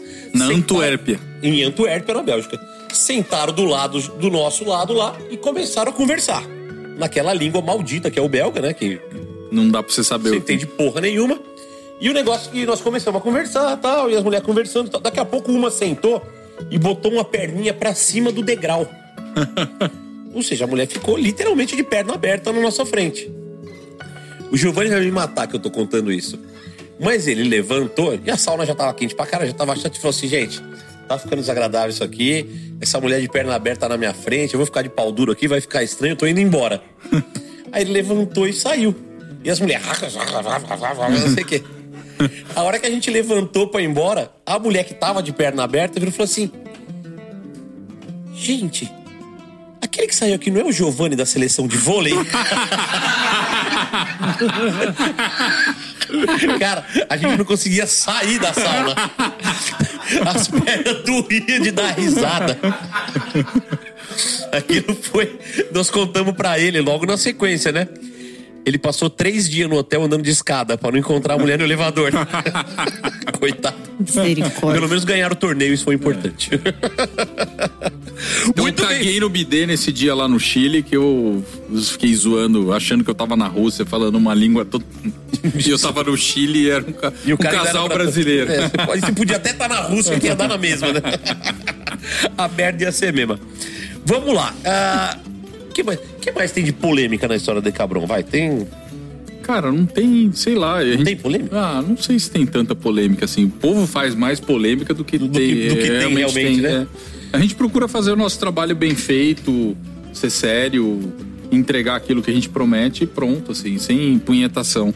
E acho que tem um ponto importante nessa história, cara. Não sei se você já viu aquele na Netflix do astrônomo famoso lá, o O Neil e deGrasse Tyson quem lá. lá, que ele fala que na história do universo a gente é o último segundo do dia 31 de dezembro. Se você pegar um ano, a história do universo, o ser humano, a história humana é o último segundo do dia 31 de dezembro. Mano, a gente é uma poeira cósmica do caralho que não serve pra nada, entendeu? E aí fica essa punhetação, essa, Essa guerra de supervalorização ego, das supervalorização. Cara, a gente é o último segundo do, do dia 31 de dezembro. Eu fico sempre pensando nisso. assim. Então, menos um pouco, né? Vamos fazer o trabalho bem Então vamos feito. aproveitar esse seu climinha paz e amor e vamos Vai. para o quadrinho polêmico do nosso BBcast. Só se ele falar, se ele imitar o Não, hoje não Gil. vai ter, hoje não vai ter. Não, tem que ter. Não, hoje não Não, eu não vou falar. pô. Não, se não quer, não vai ter quadro. Seja então. péssimo, por favor. Não, Então não, é tem que soltar a vinheta calma, primeiro. então vai, pô. solta a vinheta aí. Pra quem você tira o chapéu? Vamos aplaudir! Que bosta. E cada dia fica pior, é muito bom. pariu, muito bom isso, é muito bom isso. Então esse é o quadro Pra Quem Você Tira o Chapéu, onde a gente indica pessoas que fazem parte da vida, do mercado, do cotidiano, ou que a pessoa, o nosso convidado conhece, ou odeia, ou ama, sei lá, né? A gente vai descobrir isso agora. É. E eu separei, eu- esse Ó, foi... é, ó, eu já eu tenho um problema de é, futura calvície, assim, né? Então, para tirar o chapéu, precisa realmente fazer sentido. Porque, sei lá, eu, eu fico pensando assim: tirar o chapéu tem que realmente ter feito algo extraordinário que eu olho e falo, não é pessoal, não é. Mas precisa fazer sentido, assim. Eu compartilhei do mesmo pensamento quando eu não tirei o chapéu pra uma pessoa aí. Que E assim, de verdade, sentido. ó, se você tá me escutando e eu não tirei o chapéu pra você, azar o seu. É um bosta. Não, azar o seu, mas assim, você precisa dar uma esforçada maior pra fazer algo realmente Relevante. relevante, cara. Que você olha e fala, puta, faz sentido tirar o chapéu, Entendi. entendeu? Muito bem, muito bem. Porra, então vamos lá. tirando chapéu pra todo mundo. Então vou começar já direto, assim, no ponto, pegando na ferida. Que ferida, mano, não tenho nenhuma.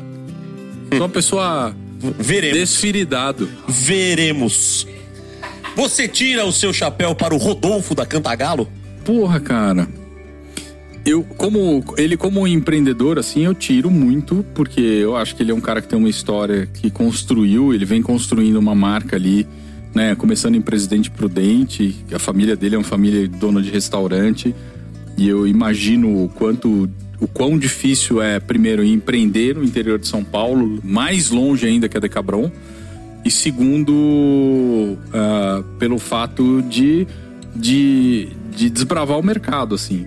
Da mesma forma que ele tem a dificuldade, a gente tem. Então, ele, como empreendedor, eu tiro.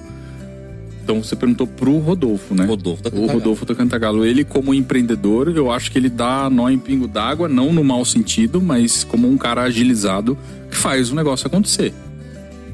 Sim, tiro. Ó, tá vendo? Começou. Você falou que ia ser difícil tirar, já começou tirando. Ah, tá fácil isso aqui, vai. Tá muito moleza, tá muito moleza. Ele não disse que seria difícil tirar. Disse que seria crítico ao tirar. Exato. Exatamente, Ah, muito bem, muito exatamente. bem. Você tira o seu chapéu para Felipe Aversa? Felipe Aversa. ah, eu acho que. Hesitou. Não, assim, ele, ele enquanto pessoa física, eu não tenho muito contato com ele. Ele como empresário, é, eu tenho minhas dúvidas porque eu acho que, assim, em relação a tempo e espaço, ele prova que ele faz sucesso por conta dos negócios dele, isso é inquestionável. Mas eu acho que pela forma com que ele conduz, eu não, não, não é o meu estilo. Eu não tiro o chapéu. Muito bem, muito bem. Estamos, estamos, estamos começando. Pra quem não sabe, Felipe Aversa é um dos donos da churrascada. É. Sim. E, e Então, é muita assim, gente não sabe, porque É ele, verdade, ele, né? ele realmente, como Felipe Aversa, ninguém conhece mesmo. É, ele é É, como pessoa física, que ele como pessoa na rua, física eu não tenho sabe. muito contato o, com o ele. Debete era conhecido, ele Sim, não. sim. É isso aí. E, mas assim, o formato com, com que ele conduz as coisas, e aí tô longe eu de dizer se está certo ou tô errado, mas não é o jeito que eu lido com os meus negócios, assim. E aí, nesse aspecto, eu não tiro o chapéu, porque eu acho que as, as regras e as prioridades são diferentes das minhas. Muito bem, olha lá, começamos, já começamos a ter um. E depois também ele deve ter. Foi ele que tirou o campeonato da pimenta, então é um cuzão, tá tudo certo. Vamos traduzir aqui, vamos, vamos pôr o SAP pra galera, vai. É isso, ó, o campeonato você acordou com ele ele. que tirou a Decathlon ele que da deve- churrascada. né? Não, não, na verdade ele não foi ele, foi a e incapacidade acabou. da Decabron de bancar o, de bancar o, o dólar, o múltiplo, o múltiplo do dólar, é só isso. E que aí o ponto-chave é que tava baseado, sim, na É, mas nem grana, tudo né? é dinheiro, né? É o que Não, você falou, eu- você, eu teve, um, concordo, você teve sim. um acordo, um compromisso falado antes, não é... É, quando, quando a Tudo coisa bem começou, que, não que, que tinha o, dólar, cara do o, dólar, dólar. o dólar é importante, Não, mas eu, eu não acho que é assim, tudo, né? eu, eu acho que assim, a grana ela é importante, mas existem formas de você conseguir conduzir isso e achar formatos para conseguir levar essa grana, né? De você trazer essa grana. E aí entra na questão de que no formato que, que é feito, do, do- da, enfim, das escolhas que é feita, não é o meu jeito de fazer negócio. Eu já traduzi pra galera, os ouvintes são inteligentes. São- Precisa os ficar- precisa ficar os nossos rodeando, 12 não. ouvintes são bem inteligentes. Não precisa ficar rodeando, não. Bom, não, não é, não, mas não é. Você tira o seu chapéu para Carlão Carvalho. Porra, o Carlão, cara, eu tirava meu chapéu pra ele até um certo tempo, depois eu guardei meu chapéu no armário e não tiro. Porque assim, meu, eu confesso pra você que foi uma, uma das coisas que mais me chateou nessa trajetória com a Decabron. Foi um cara que a gente sempre apoiou, teve próximo lá atrás, né? E, e sempre era uma relação meio tênue que ele sempre estava criando algum tipo de desconforto com situações que às vezes pareciam corriqueiras e normais, assim, de, de trabalho.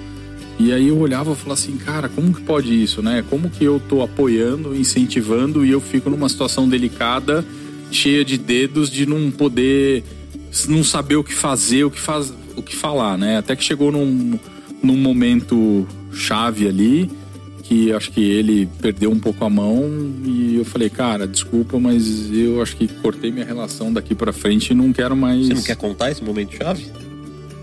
Cara, foi um momento de verdade, foi um momento que a gente fez os, fez os produtos pra para Pitmaster indo pro, pro campeonato em Houston. A gente lançou o sal, a gente tava fazendo o sal com pimenta pra eles.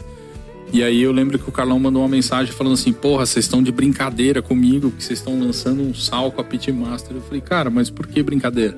E aí ele veio com um monte de. descascando um monte. Eu falei, cara, desculpa, não, tô entendendo onde tá o erro disso, qual o problema disso. É, porque é isso que é parceria. Eu falei, bicho, então se for a partir daí, a gente tem que. Não rola mais, sabe? Não, não dá. Pediu E não truco foi o- e tomou. É, e não tomou- foi- Pediu E que assim, tomou de verdade, toma. assim, eu sou um cara que, apesar de. É de porque ele tinha lançado jeito- um sal com pimenta, né? E aí É. falou que você copiou ele. né? É, falou que copiou, assim como o Pão Liça. ah, copiaram o Pão Liça, assim como o Escuto o Cheiro Descobriu do a roda. Netão, foi ele.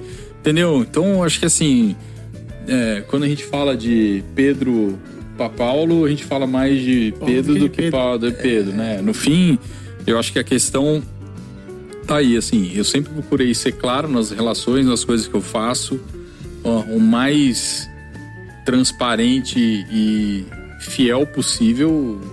Enfim, o Panhoca já me conhece há muito tempo Eu sou prova disso. e, e de verdade, assim, eu, eu me sentia numa situação desconfortável. Era um negócio que eu olhava e falava assim, cara, eu não preciso ficar nesse meio do caminho tendo que administrar, às vezes, ego, insegurança, sei lá o que que rola. E aí não rolou e o meu chapéu tá guardado. Muito bem. Agora, agora eu vou dar uma aliviada aqui, tá? Você tira o seu chapéu para Marcelão, o Marcelo Prado. Opa, com certeza. Explica quem é ele, tá? Marcelão é nosso sócio, pai do Tintio, e foi o cara que acreditou. Vulgo seu tio. Vulgo meu tio, Ah, né? tá. É, vulgo Marcelão, meu tio. O cara que acreditou e até hoje acredita na Decabron, por mais dificuldades que a gente tenha passado, passa, né? ele sempre foi o cara que deu as costas quentes, assim, pra gente falar, vai lá e faz, porque eu acredito e faça esse trem acontecer. Então, com certeza, o meu chapéu tá mais do que tirado pra ele. Mesmo se eu não tivesse cabelo, eu tirava o chapéu pra ele. Muito bom. Agora também vou dar outra aliviada aqui, vai. E aí, pra puxar um outro assunto. Você tira o seu chapéu para Bruno Mizoguchi? Porra, o Bruno Mizoguchi, cara, com certeza eu tiro o chapéu, eu tiro a meia, tiro. A gente, a gente percebe. Troca de Bruno- presentes, tal, não sei o quê. Bruno Tem Mizoguchi. troca-troca, né? Tem, tem um troca-troca bonito O aí. Bruno é um cara que eu conheci por conta dessa história com a Decabron e que no fim a gente descobriu que tem muitas afinidades. Conta mais, conta mais. Se abre, se abre. ah, é. No fim, você chama ele pra pescar, né? É, a gente chamou pra pescar e tal, né? Mas, mas é um cara que eu tenho uma admiração, uma relação profissional de troca, de construção de coisas e de conversar que eu acho que agrega muito, assim. É um cara que eu tenho uma afinidade desde a, a primeira vez que eu conheci pessoalmente ele foi lá no evento do, do, do BBQ Camp de Botucatu, que foi naquele lugar que tinha uns Buda. É, aquele lugar muito. Foi um lugar onde a gente também fez. Falou, falou, dos sobre o hubs dos pela primeira hubs vez, pela né? primeira vez. Eu lembro que eu sentei num cantinho, assim, numa, numa, mureta. mata- Numa muretinha, assim, com você, com você, Panhoca. Eu falei assim, puta, Panhoca, a gente queria fazer os hubs com você, cara. E aí? Eu lembro que você ficou olhando assim com esse jeitão. Você falou assim, é, uh, uh, eu topo, cara. Eu acho legal. Não, não, não vou topar. Já tô com a roupa de Deus, me sinto pronto. Já era fã da marca, já usava pra caralho. Os caras, meu, vou fazer um hub com a sua assinatura. Eu falei, tá aqui a receita, toma, vai logo. Vamos, Antes né? que desista, E, né? é, e É, foi, e foi nesse, esse foi nesse dia, assim, que eu conheci o Bruno. E, e sabe aquela história que você, quando você conhece uma pessoa que parece que você já conhece há muito tempo? Foi o Aí meu a caso. física quântica do, É. do, do carne mal no, no evento. No, Foi no minha história, a minha história com o Bruno. A gente tem uma amizade, uma amizade que, que vai, vai além, acho que, do, das questões práticas. É, coloca cor na amizade, vai além mesmo. Amigo, pega as tintas, bora colorir essa Vamos amizade. colorir. Cada um com seu pincelzinho.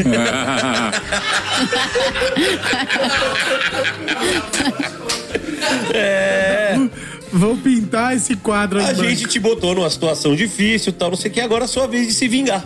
Vamos lá. Tem o chapéu reverso. Chapéu E reverso. Você vai perguntar. A gente não deu nome pra esse quadro ainda, né? Cada hora. Ah, então. é, Chapéu é, reverso. eu, eu acho que é contra-golpe. Contra-golpe. Não, porque é tipo O Big contra- Brother, o Big Brother tá em É o pauta. contra-golpe do chapéu. Então você vai oferecer um nome para Carlos Cunha, um para Nazão e um para mim, pra gente dizer se tira ou não a chapeleta.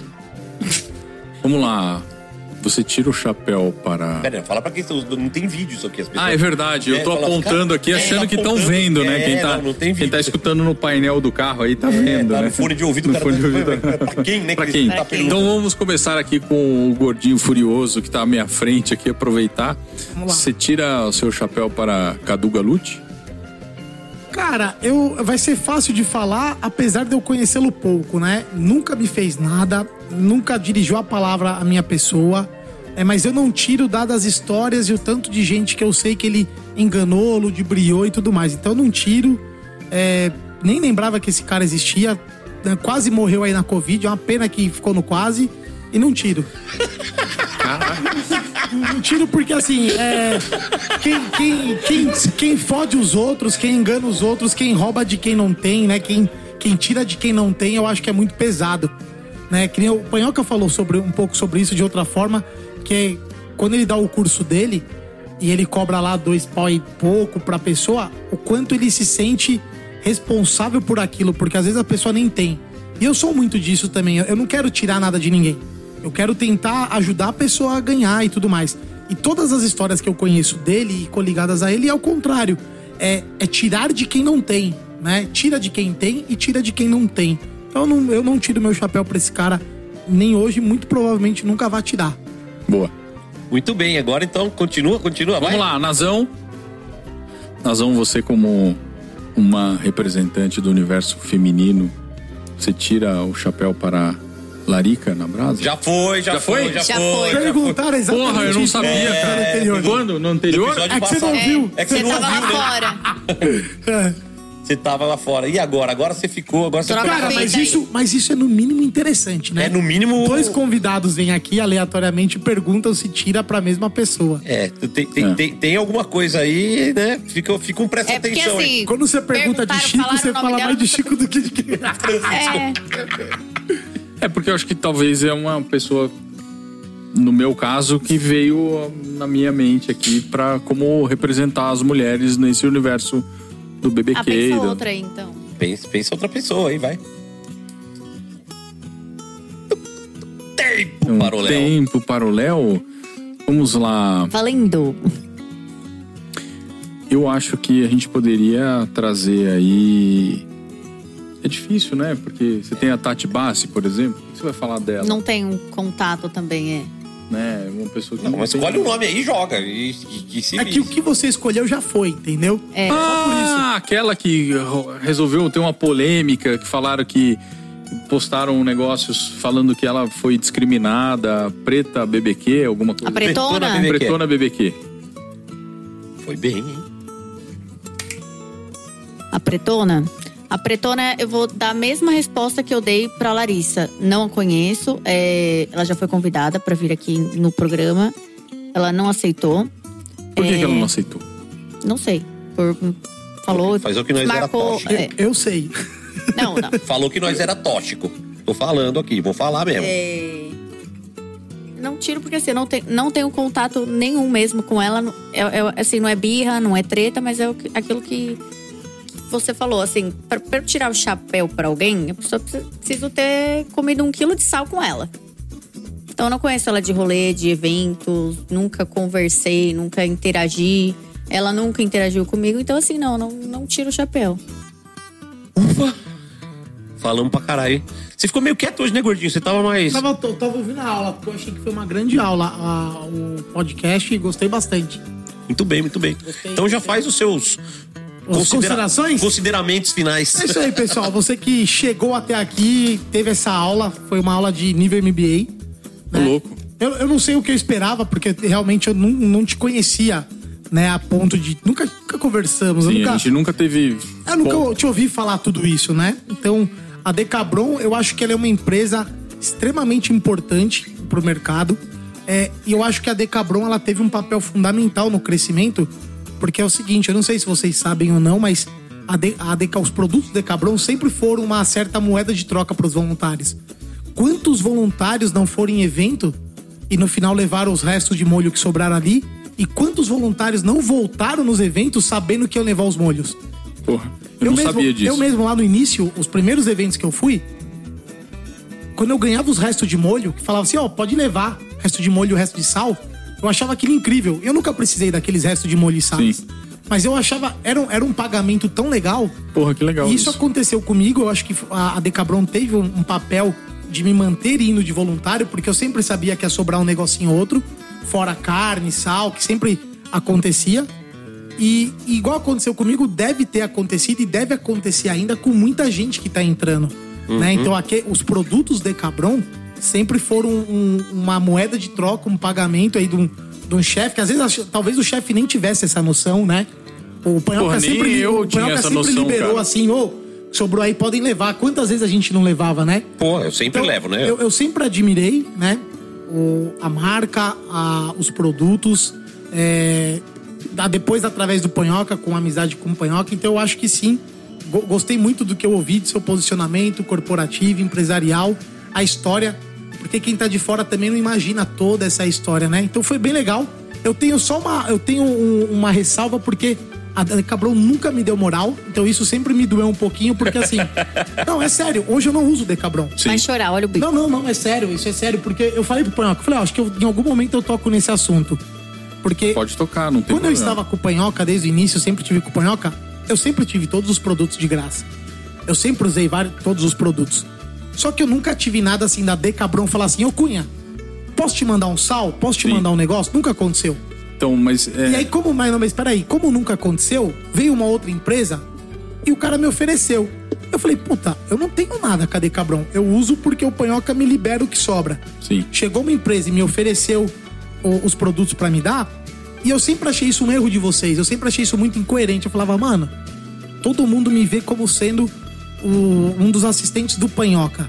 O Panhoca é Decabron, eu sou por Season, os outros dois, três caras é, é John McLeblow. Então, assim, eu sempre achei isso uma estratégia errada. Assim, porra, por que, que os caras não olham pra gente e Mas dá é- um tubo de sal por mês? Porque. não, não é. É muito mais simples do que você imagina.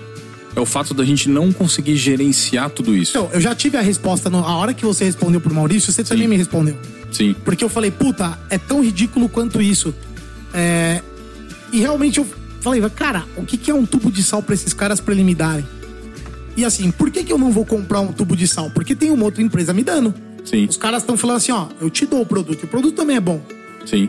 Eu falei, cara, eu vou usar esse produto, né? E estamos falando de tubo de sal é 20, 30 reais, pô, é ridículo. Sim. né? É mais o, o fato dos caras falarem assim, olharem pra você e considerarem, falar, ó, você tá sempre com o panhoca e tal, eu vou te mandar o negócio, do que não. E que é uma é uma é realmente uma falha que a gente tem e eu admito isso. Porque, cara, a Decabron é uma empresa que a gente nasceu sem nunca ter plantado um pé de pimenta, sem nunca ter fabricado um molho. Então, pra gente ter conseguido sobreviver praticamente 10 anos foi um desafio enorme. Simplesmente pelo fato da gente saber o que, que é fazer uma fábrica gente não tem história familiar de ninguém que herdou e que veio e que trouxe o know-how. A gente simplesmente eu, eu fez. confuso no é, início, a hora que você falou assim, vamos pro, pro, pra viagem e vamos montar a fábrica de pimenta. Não, Exato. Não, não me fazia conexão, E né? assim, assim, meu primo é artista plástico e ele faz os molhos. Eu sou, eu venho do mundo do design e meu tio tinha fazenda. Lidava com peão e com Boi. Boi, né? Então, pra gente estar aqui hoje, vivos, sobrevivendo com a Decabron e ter conseguido construir isso, foi um puta de um desafio. A gente apanhou pra caramba, a gente errou muito mais do que a gente acertou. Isso eu tenho certeza absoluta, que a gente errou muito mais do que a gente acertou. E esse é um dos pontos falhos que a gente teve nessa nossa história, foi de não conseguir muitas vezes estar próximo com quem a gente gostaria, com quem a gente deveria. A gente vem trabalhando para isso, para melhorar, vem, mas a gente não consegue conseguir absorver todo esse, né? Até porque tem coisas que já aconteceram, já passaram e que a gente não consegue Sim, reparar. sim, total. E que era aquele momento que você tinha que estar ali presente. E também né? não adianta, acho que, pregar pra convertido, sabe? Falando assim de, de nicho. O que, que eu quero dizer, pregar pra convertido? É, quando as minhas amigas da OAB, isso me surpreende muito, assim, minhas colegas advogadas, ai, comprei molho da amor com sal e marca lá. Eu, eu, acho que, eu acho muito engraçado, porque eu sei cada um que me segue ali, e a Ana, a Yara, gente, é sempre advogado. Eu acho, falo que engraçado eu, eu consigo atingir esse, esse público. Que era o público que, que não conhecia, me pergunta como usa, qual que eu indico, aí eu mando o link lá e você fala, olha que legal, tipo, não adianta a gente. Pro meio do churrasco, assim, todo mundo já sabe. A maioria, Exato. né? Agora, essa outra galera que eu acho interessante, porque a galera que não conhecia, não sabia, não sabia o que era um hub, como que pode usar o hub, se é no hambúrguer, se é no bife, eles usam de um, de um modo totalmente diferente. E a gente tenta lá na fábrica todo dia ser melhor que o dia anterior. Olhar onde a gente está errando, melhorar. Mas infelizmente tem questões de limitações humanas, de sistema, de controle, de orçamento. E que aí você fala assim, porra, Léo, mas era só simplesmente mandar uma mensagem no Instagram. Mas tem tantas outras coisas, às vezes muito mais básicas que a gente precisa resolver, às vezes um funcionamento de uma caldeira. Porra, uma vez Pode parecer simples, cara, mas uma vez eu catei o carro para vir para São Paulo, quando eu olho no carro da empresa tinha um, um, um, um- motorista que tava levando, tava levando o filho dele na Fiorino, uma criança no banco da frente. E eu falei assim, caralho, cara. Eu peguei liguei na fábrica. Eu falei, meu, como é que o cara sai com o carro? Puta, a gente não viu. O cara foi chamou um outro motorista pra ir. Ele tá levando o filho pra São Paulo. Sabe umas coisas que você olha, você fala, cara, é, assim, faz parte do, do processo e que, querendo ou não, você como dono, como empreendedor, cara, é uma foda você conseguir acompanhar e estar ali presente e fazer todo mundo andar junto, Dentro andando... de tantas coisas, olhar um cara pra mandar um sal é, é pode- uma gotinha no, no oceano. Eu, não, eu entendo. Exato. Hoje, ouvindo a história, eu entendo tudo isso. Mas durante todos esse tempo, eu, sei, eu falei isso várias vezes pro Panhoca. Sim, várias vezes. Todas as vezes eu falei, cara, os caras da Decabron são muito burros. E eu sempre falei com essa palavra, porque assim, eu tô do seu lado, eu faço tudo com você. Sim. E os meus vídeos eu gravo usando por season e com você eu uso Decabron. E eu sempre chamei de burrice porque o valor é irrisório. Sim, né? Tipo, sim. um tubo de sal mês ou um, tipo, um tubo de hub mês Sim. é, é irrisório. Então eu, eu nunca entendi. Né? Eu sempre falei pro Panhoca, antes do. E eu nunca entendi antes do depressão. Depois eu até conseguiria entender. Né? Porque fala, puta, depois que eu me posicionei desse jeito, talvez a marca não queira se. Mas então, dentro tá de- dessa lógica, a, a Por Season então também Não, tá não, sendo não, então. de te apoiar dentro dessa Não, lógica. não, não. Eu tô dizendo algum motivo. Eu precisava ter um entendimento do porquê que os caras não me apoiavam.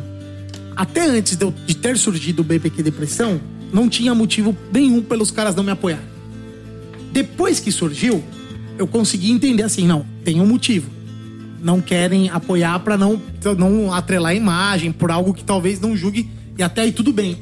Mas antes nunca aconteceu. E eu já trampo com o Panhoca dois, três anos antes de ter o Depressão. E eu já tenho parceria com a Por Season há dois, três anos, antes do BBQ Depressão também. Então lá atrás os caras pegaram e me ligaram e falaram assim, ó. O cara foi super gente boa. Ele falou assim, ó, te interessa? Quanto que você quer pra... Ele me ofereceu. Ele falou, quanto você quer pra divulgar os produtos aí? Eu olhei pra ele e falei assim, meu irmão, você vende sal. Nada que eu possa... Nada que eu te peça financeiramente vai valer a pena o seu retorno. Sim. Vamos fazer o seguinte, me manda os produtos, eu vou usando e vamos assim. E assim estamos três anos. Entendeu? Então por isso que eu digo, na, naquela, naquela época, eu falava, cara, não faz sentido, mas tudo bem, até aí não, não tem problema. Eu uso os produtos, a Beth ama. Toda, a gente faz um monte de evento aqui, sempre usei os produtos aqui, só que comercialmente eu nunca pude divulgar. Hoje eu ainda não posso divulgar, não divulgo Sim. os produtos. Por quê? Eu tenho um, um acordo de cavalheiro Sim. com outra marca. Pô, o produto é ruim, não. Eu tiro das minhas estações, não. Tô- Até porque eu não tenho exclusividade com ninguém. Quer, qualquer um que me manda coisa, fala, ó, obrigado, recebi, uso, vou usando e tá tudo certo. Mas é isso, era só um, um complemento, porque Um desabafinho. apesar de toda a admiração, apesar de toda a admiração, por considerar que foi uma das marcas responsáveis por eu ter me mantido, e eu acho que é uma das marcas responsáveis por ter mantido muita gente, eu tinha esse, eu tinha esse sentimentinho que já foi respondido no meio. Só falei pra não ficar nada entalado. que bom. Muito bem. E você, Nazão, tem alguma coisa entalada ou não? Eu não tenho nada entalada Então com a faça Decabron. Pelo contrário, eu sou finais. arreganhada com a Decabron, né? Eu tenho que agradecer. Vocês querem que a gente saia? Não, pode ficar aí. Ah, então tá bom. Eu tenho que agradecer porque eu, diferente de, de outros influencers, isso são números, né, que batem lá na Decabron, eu, eu tenho um. No, na, fumaça defuma, na fumaça líquida, né? Eu bati um, um ranking bom de, de venda de cupom de desconto. Eu não tenho 50k de seguidores, eu tenho 6 mil. E mesmo assim a E Decabron. crescendo. É, e a Decabron foi a empresa que apoiou assim, os meu, as minhas maiores empreitadas. É o curso de comida de boteco. Patrocinou o curso com os produtos. E de, Cada aluno diga de saiu com... passagem, você e a Laura, né? Eu e a Laura. Isso. Que cagou Que a no gente bidê. produziu. É, Que cagou no bidê. É, o. O Churras das Patroas ainda mandaram um representante. Aí eu fiquei patroa lá no, no- no bar das patroas. Marquinho fez o. Fez, ainda mandou o representante lá pra me fotografar. Gente, eu tava lá fazendo prep na cozinha, era super cedo e falaram assim: olha, chegou um boy aí. Eu, um boy, gente? Que boy? Era ele. Foi lá, se enfiou na cozinha, gente. A cara de pau. Então eu só tenho a agradecer, né? Por ser mulher, por ser uma jovem churrasqueira, tá aí no meio há um ano, né? Nessa trajetória. Eu só tenho rasgar a seda mesmo pra Decabron. E quem falar, ai, nossa, ela puxa saco da Decabron, agora é tudo Decabron. Puxo mesmo, produzo conteúdo pra Decabron, assim, faço com o maior amor, carinho do mundo. Me esforço, tô tentando melhorar cada dia mais. Esses dias a gente fez um, um rios aí que de uma Ela massa a- de coxinha. Ela tem até assessora É. agora. É, e aí eu lancei uma massa base de salgado com, com dry rub. Muito, ficou sensacional. E ficou uma delícia. Muito bem. Enjoado e não é Agora vamos lá. Os caras chegaram até aqui Ah, antes das considerações. concluí. Ah, Muito obrigada, Léo. Ó, é um Obrigada prazer, por é um tudo. prazer. Eu, em nome da Decabron, eu agradeço. Porque não sou só eu que decido, né? Todo mundo, eu tô aqui como representante, mas a gente tem pessoas envolvidas, não é só o Léo que tá envolvido ali, tem E um beijo uma pra Carol. equipe, é. Migues, tem te uma amo. equipe trabalhando todo dia ali pra tentar fazer o melhor. E consegui Então levar a Decabron pra frente, né? No começo do Ai, programa. não se esqueçam de usar o meu código. Amor com sal 10, hein? 10% de desconto. Que aí o tio Léo manda tudo em bonificação pra mim depois. Ai, que beleza. no começo, posso falar agora? Muito obrigado, viu? Desculpa Natália se eu te Ramos. machuquei por dentro. Ah, tudo bem. Essa vez passa. No começo do programa, a gente fez uma pergunta, a gente ia falar tal, e você prometeu que ia falar no final. Qual que era a pergunta A mesmo? pergunta era: Pergunta- qual é o seu nome? Ah! Porque todo mundo acha que Léo, você é o Leonardo. Leonardo, não, e na o seu verdade... nome não é Leonardo. Não, é verdade. Eu tinha esquecido dessa história. É, mas aí. eu sou um cara muito atento a O meu, coisas. meu nome verdadeiro, eu vou ter que falar aqui mesmo, Se cara. você não falar, eu vou falar, então. Leôncio. É. A Nazão não sabe, ela já Não me perguntou a ver com 300 vezes. Não tem. Ela já me perguntou 300 vezes e eu fico enrolando pra falar. Na verdade, o meu verdadeiro nome de batismo, aquele que tá na certidão de nascimento e que o meu advogado já pediu, falou: "Léo, se você dizer quiser seu nome em três." mudar, eu mudo pra você a hora que você quiser". Aí eu fico pensando no trabalho que eu vou dar pro meu filho e pra minha esposa. Nossa. Eu tô enrolando aqui pra falar, né? Tá, mas se você não falar, eu vou falar.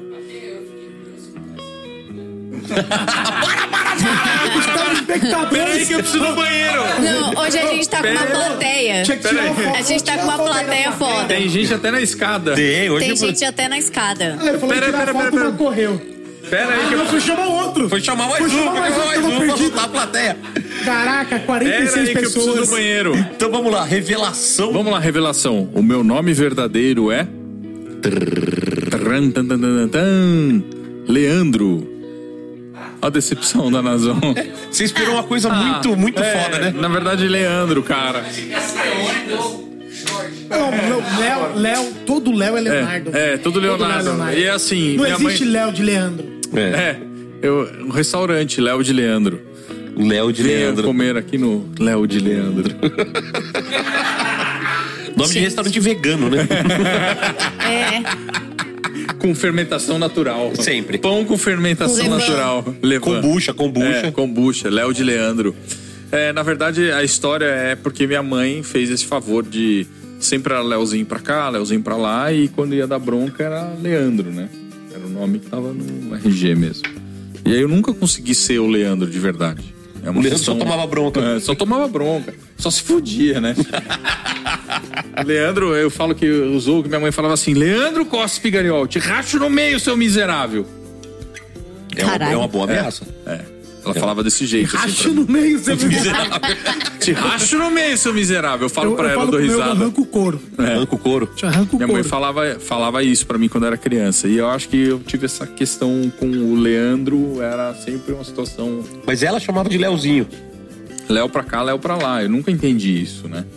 Criou esses dois, essas duas pessoas, né? Você virou até dupla sertaneja depois, né? É, você sozinho é o Leandro. Léo, não, Léo, Leandro, Leandro. Léo, Leandro e Léo. Léo e Leandro. No entanto, que às vezes eu tenho dificuldade até de, de lugares que me, eu tenho que dar o nome verdadeiro. E eu tô esperando, ah, Leandro, Leandro, eu tô lá esperando. Falei, cara, ninguém me chama. Quem é Leandro? Quem é Leandro, É, caralho? Quem é Leandro? É igual chamar o panhoca de É Bruno. estranho, assim. É, ter- chamar pariu. de Leandro é estranho, cara. Muito estranho.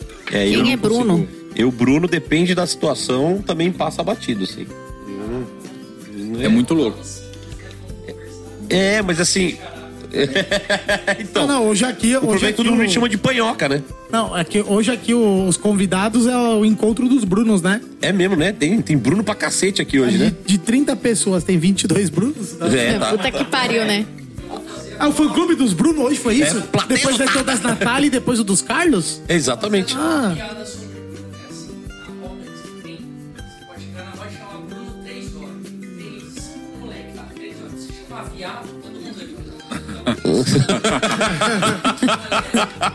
é pra fazer a seleção. Então é isso, né? Muito bem, foi um prazer estar aqui. Eu, ó, eu andei 400 quilômetros pra estar aqui nesse momento. Não, você veio fazer outras coisas em São Paulo e aproveitou. Não vem dar esse migué aqui, não, também. Não, que a deu certo, deu certo a agenda. É, deu, É, certo, a deu agenda. certo a agenda. Não foi exclusivo, mas foi uma parte Estamos exclusiva muito, de muito estar felizes aqui. mesmo que você veio. Tava de corpo e alma aqui conversando com vocês, hein? Não, isso, isso foi. O papo foi esclarecedor, interessante, contou a história. Legal. E, e, é- e aquilo que o Cunha falou que é sensacional. Falei assim. Ah, não, a gente foi pro Chile e voltou com a fábrica de pimenta. Querendo fazer uma fábrica de Eu, pimenta. eu Foi juro que eu esperava assim. assim. ah, o fulano já fazia pimenta. Não. Aí a gente entrou e profissionalizou. Entendeu? Não. Ah, o tio da minha esposa produziu umas pimentas. Mas nada, Não, e, a- nada, e- nada. e- a pimenta. e o apelido Tinte foi simplesmente porque a gente andando de metrô lá na- na- no Chile, às vezes precisava falar, ô Marcelo, ô Léo, era esquisito. Você- todo mundo ia olhar e falar, quem que são esses turistas aí, o né? Tintio, né? Tintio, O a gente- foi uma palavra que a gente olhou e falou, deve ser algum nome local, né? Tintio é um apelido local. E ficou Tintio. Tintio, se tivesse que chamar um outro ali na, na viagem, nos albergues que a gente tava, Era Tintio. Era Tintio. pra parecer que era local ali. Puta que pariu. e Tintio tem algum significado em espanhol ou não? É, não, nenhum. Nem sei de onde que a gente tirou. É, do mesmo É lugar que veio a fábrica de pimenta. É, então, da mesma Não, o ainda tem uma explicação. Foi o mesmo chá. o Do mesmo chá infinito que vocês- do eu profundo. Pô, no mesmo chá que vocês tiveram a visão da fábrica, batizaram o cara. Tintio. Veio Tá o certo. também, era, veio tudo no mesmo lugar. Vamos apimentar o mundo. Vamos apimentar o mundo, é isso aí. Então, é com muito prazer que a gente chega ao fim de mais um episódio. Sensacional, que maratona de gravação hoje, hein? Olha, eu já tô sem voz, roquinho da Silva. Nada. Mas tudo bem, né? Faltam apenas dois dias pra eu embarcar. Vou passar oito horas menos- quieto no avião, pelo menos eu recupero a voz. Pelo menos comemos bem, hein? Comemos bem, hein? Um, um- um grande abraço pro Cairo e pra Laís, do La Pareja. La Pareja, La Pareja, Premium. O gordo. La Pareja Premium. É, Os reis do, do, do risoto. do risoto com carne. Tava tudo sensacional, muito bom. Deixa eu passar uns Bom três mesmo. dias sem ver arroz. Pô, É. e esse episódio aqui a gente também não podia fechar antes de falar do nosso japonês de estimação, né? Ah, Ai, gente, é ele chegou verdade. aqui. Porque todo episódio a gente fala de um japonês. E esse aqui, ele veio pessoalmente e ele trouxe uma cerveja que gorrangou, mas já pra cervejaria. Mas ele trouxe uma Eu tenho cerveja uma que história tem um pote contar. de arroz na cerveja. Não, né? tem uma história. Cara, eu Cerveja pago. Eu, eu posso falar? Posso Olha lá, falar? cerveja de arroz e lixia. Eu pago um pau pra esse projeto da Japa Cervejaria, sabia? É, então, foi por Eu causa delas que eu fui fazer o curso de produção de cerveja. Além de não querer boiar, né? Meu professor tá aqui, gente, só pra, pra constar. Então, quem E quiser conhecer, conte ó, que segue Aí o, o Atacase me mandou o Insta, eu super curti aí, que eu fiquei empolgada. A Bolsona cantou lá no Senac, eu, ó, fui. Correu. Obrigada, amigos, te amo. Muito bem, é isso então, Obrigado pela cerveja aqui. O nosso ouvinte número. Que número que ele é? Dentre os, os 12? né? Acho que sete, oito, alguma coisa Não, assim. não, episódio que é o artilheiro, meu? Qual que é o meu tá, tá episódio? bem. Ah, a gente já parou de contar, a gente já Ah, perdeu a porra. conta, assim. Ah, deve estar Já. quase nos Porque você 30 tem alguma já. coisa com 30 numerologia, mais. assim? Tá. Não, não, só pra saber, ué, pra eu 33 poder falar, ser. contar vantagem, falar, cara, eu fui episódio tal, eu preciso contar também pra minha avó, pra- né? Falar, Vó, eu participei do episódio número tal do Você é BBcast. 24. 23, 23? 23? Não, 33. 32. 32. 32. Olha, como é que ele faz o 32 pra mim.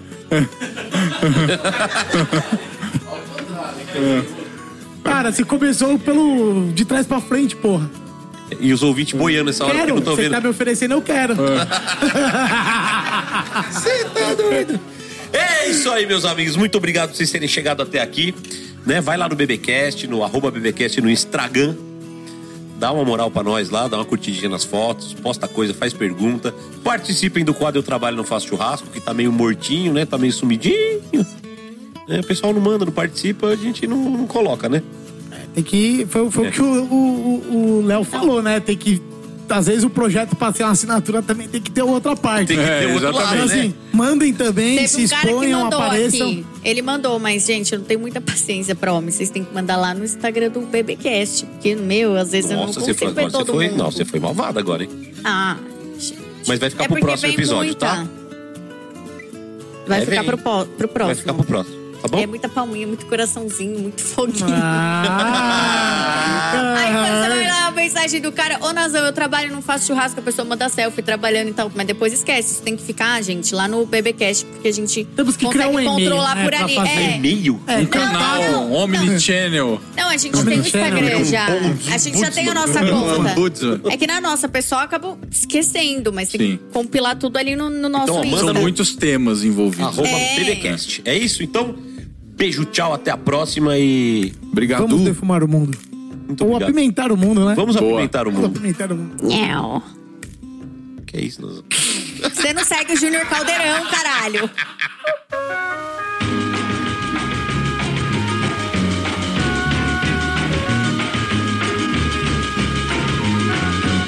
Como é que é o negócio?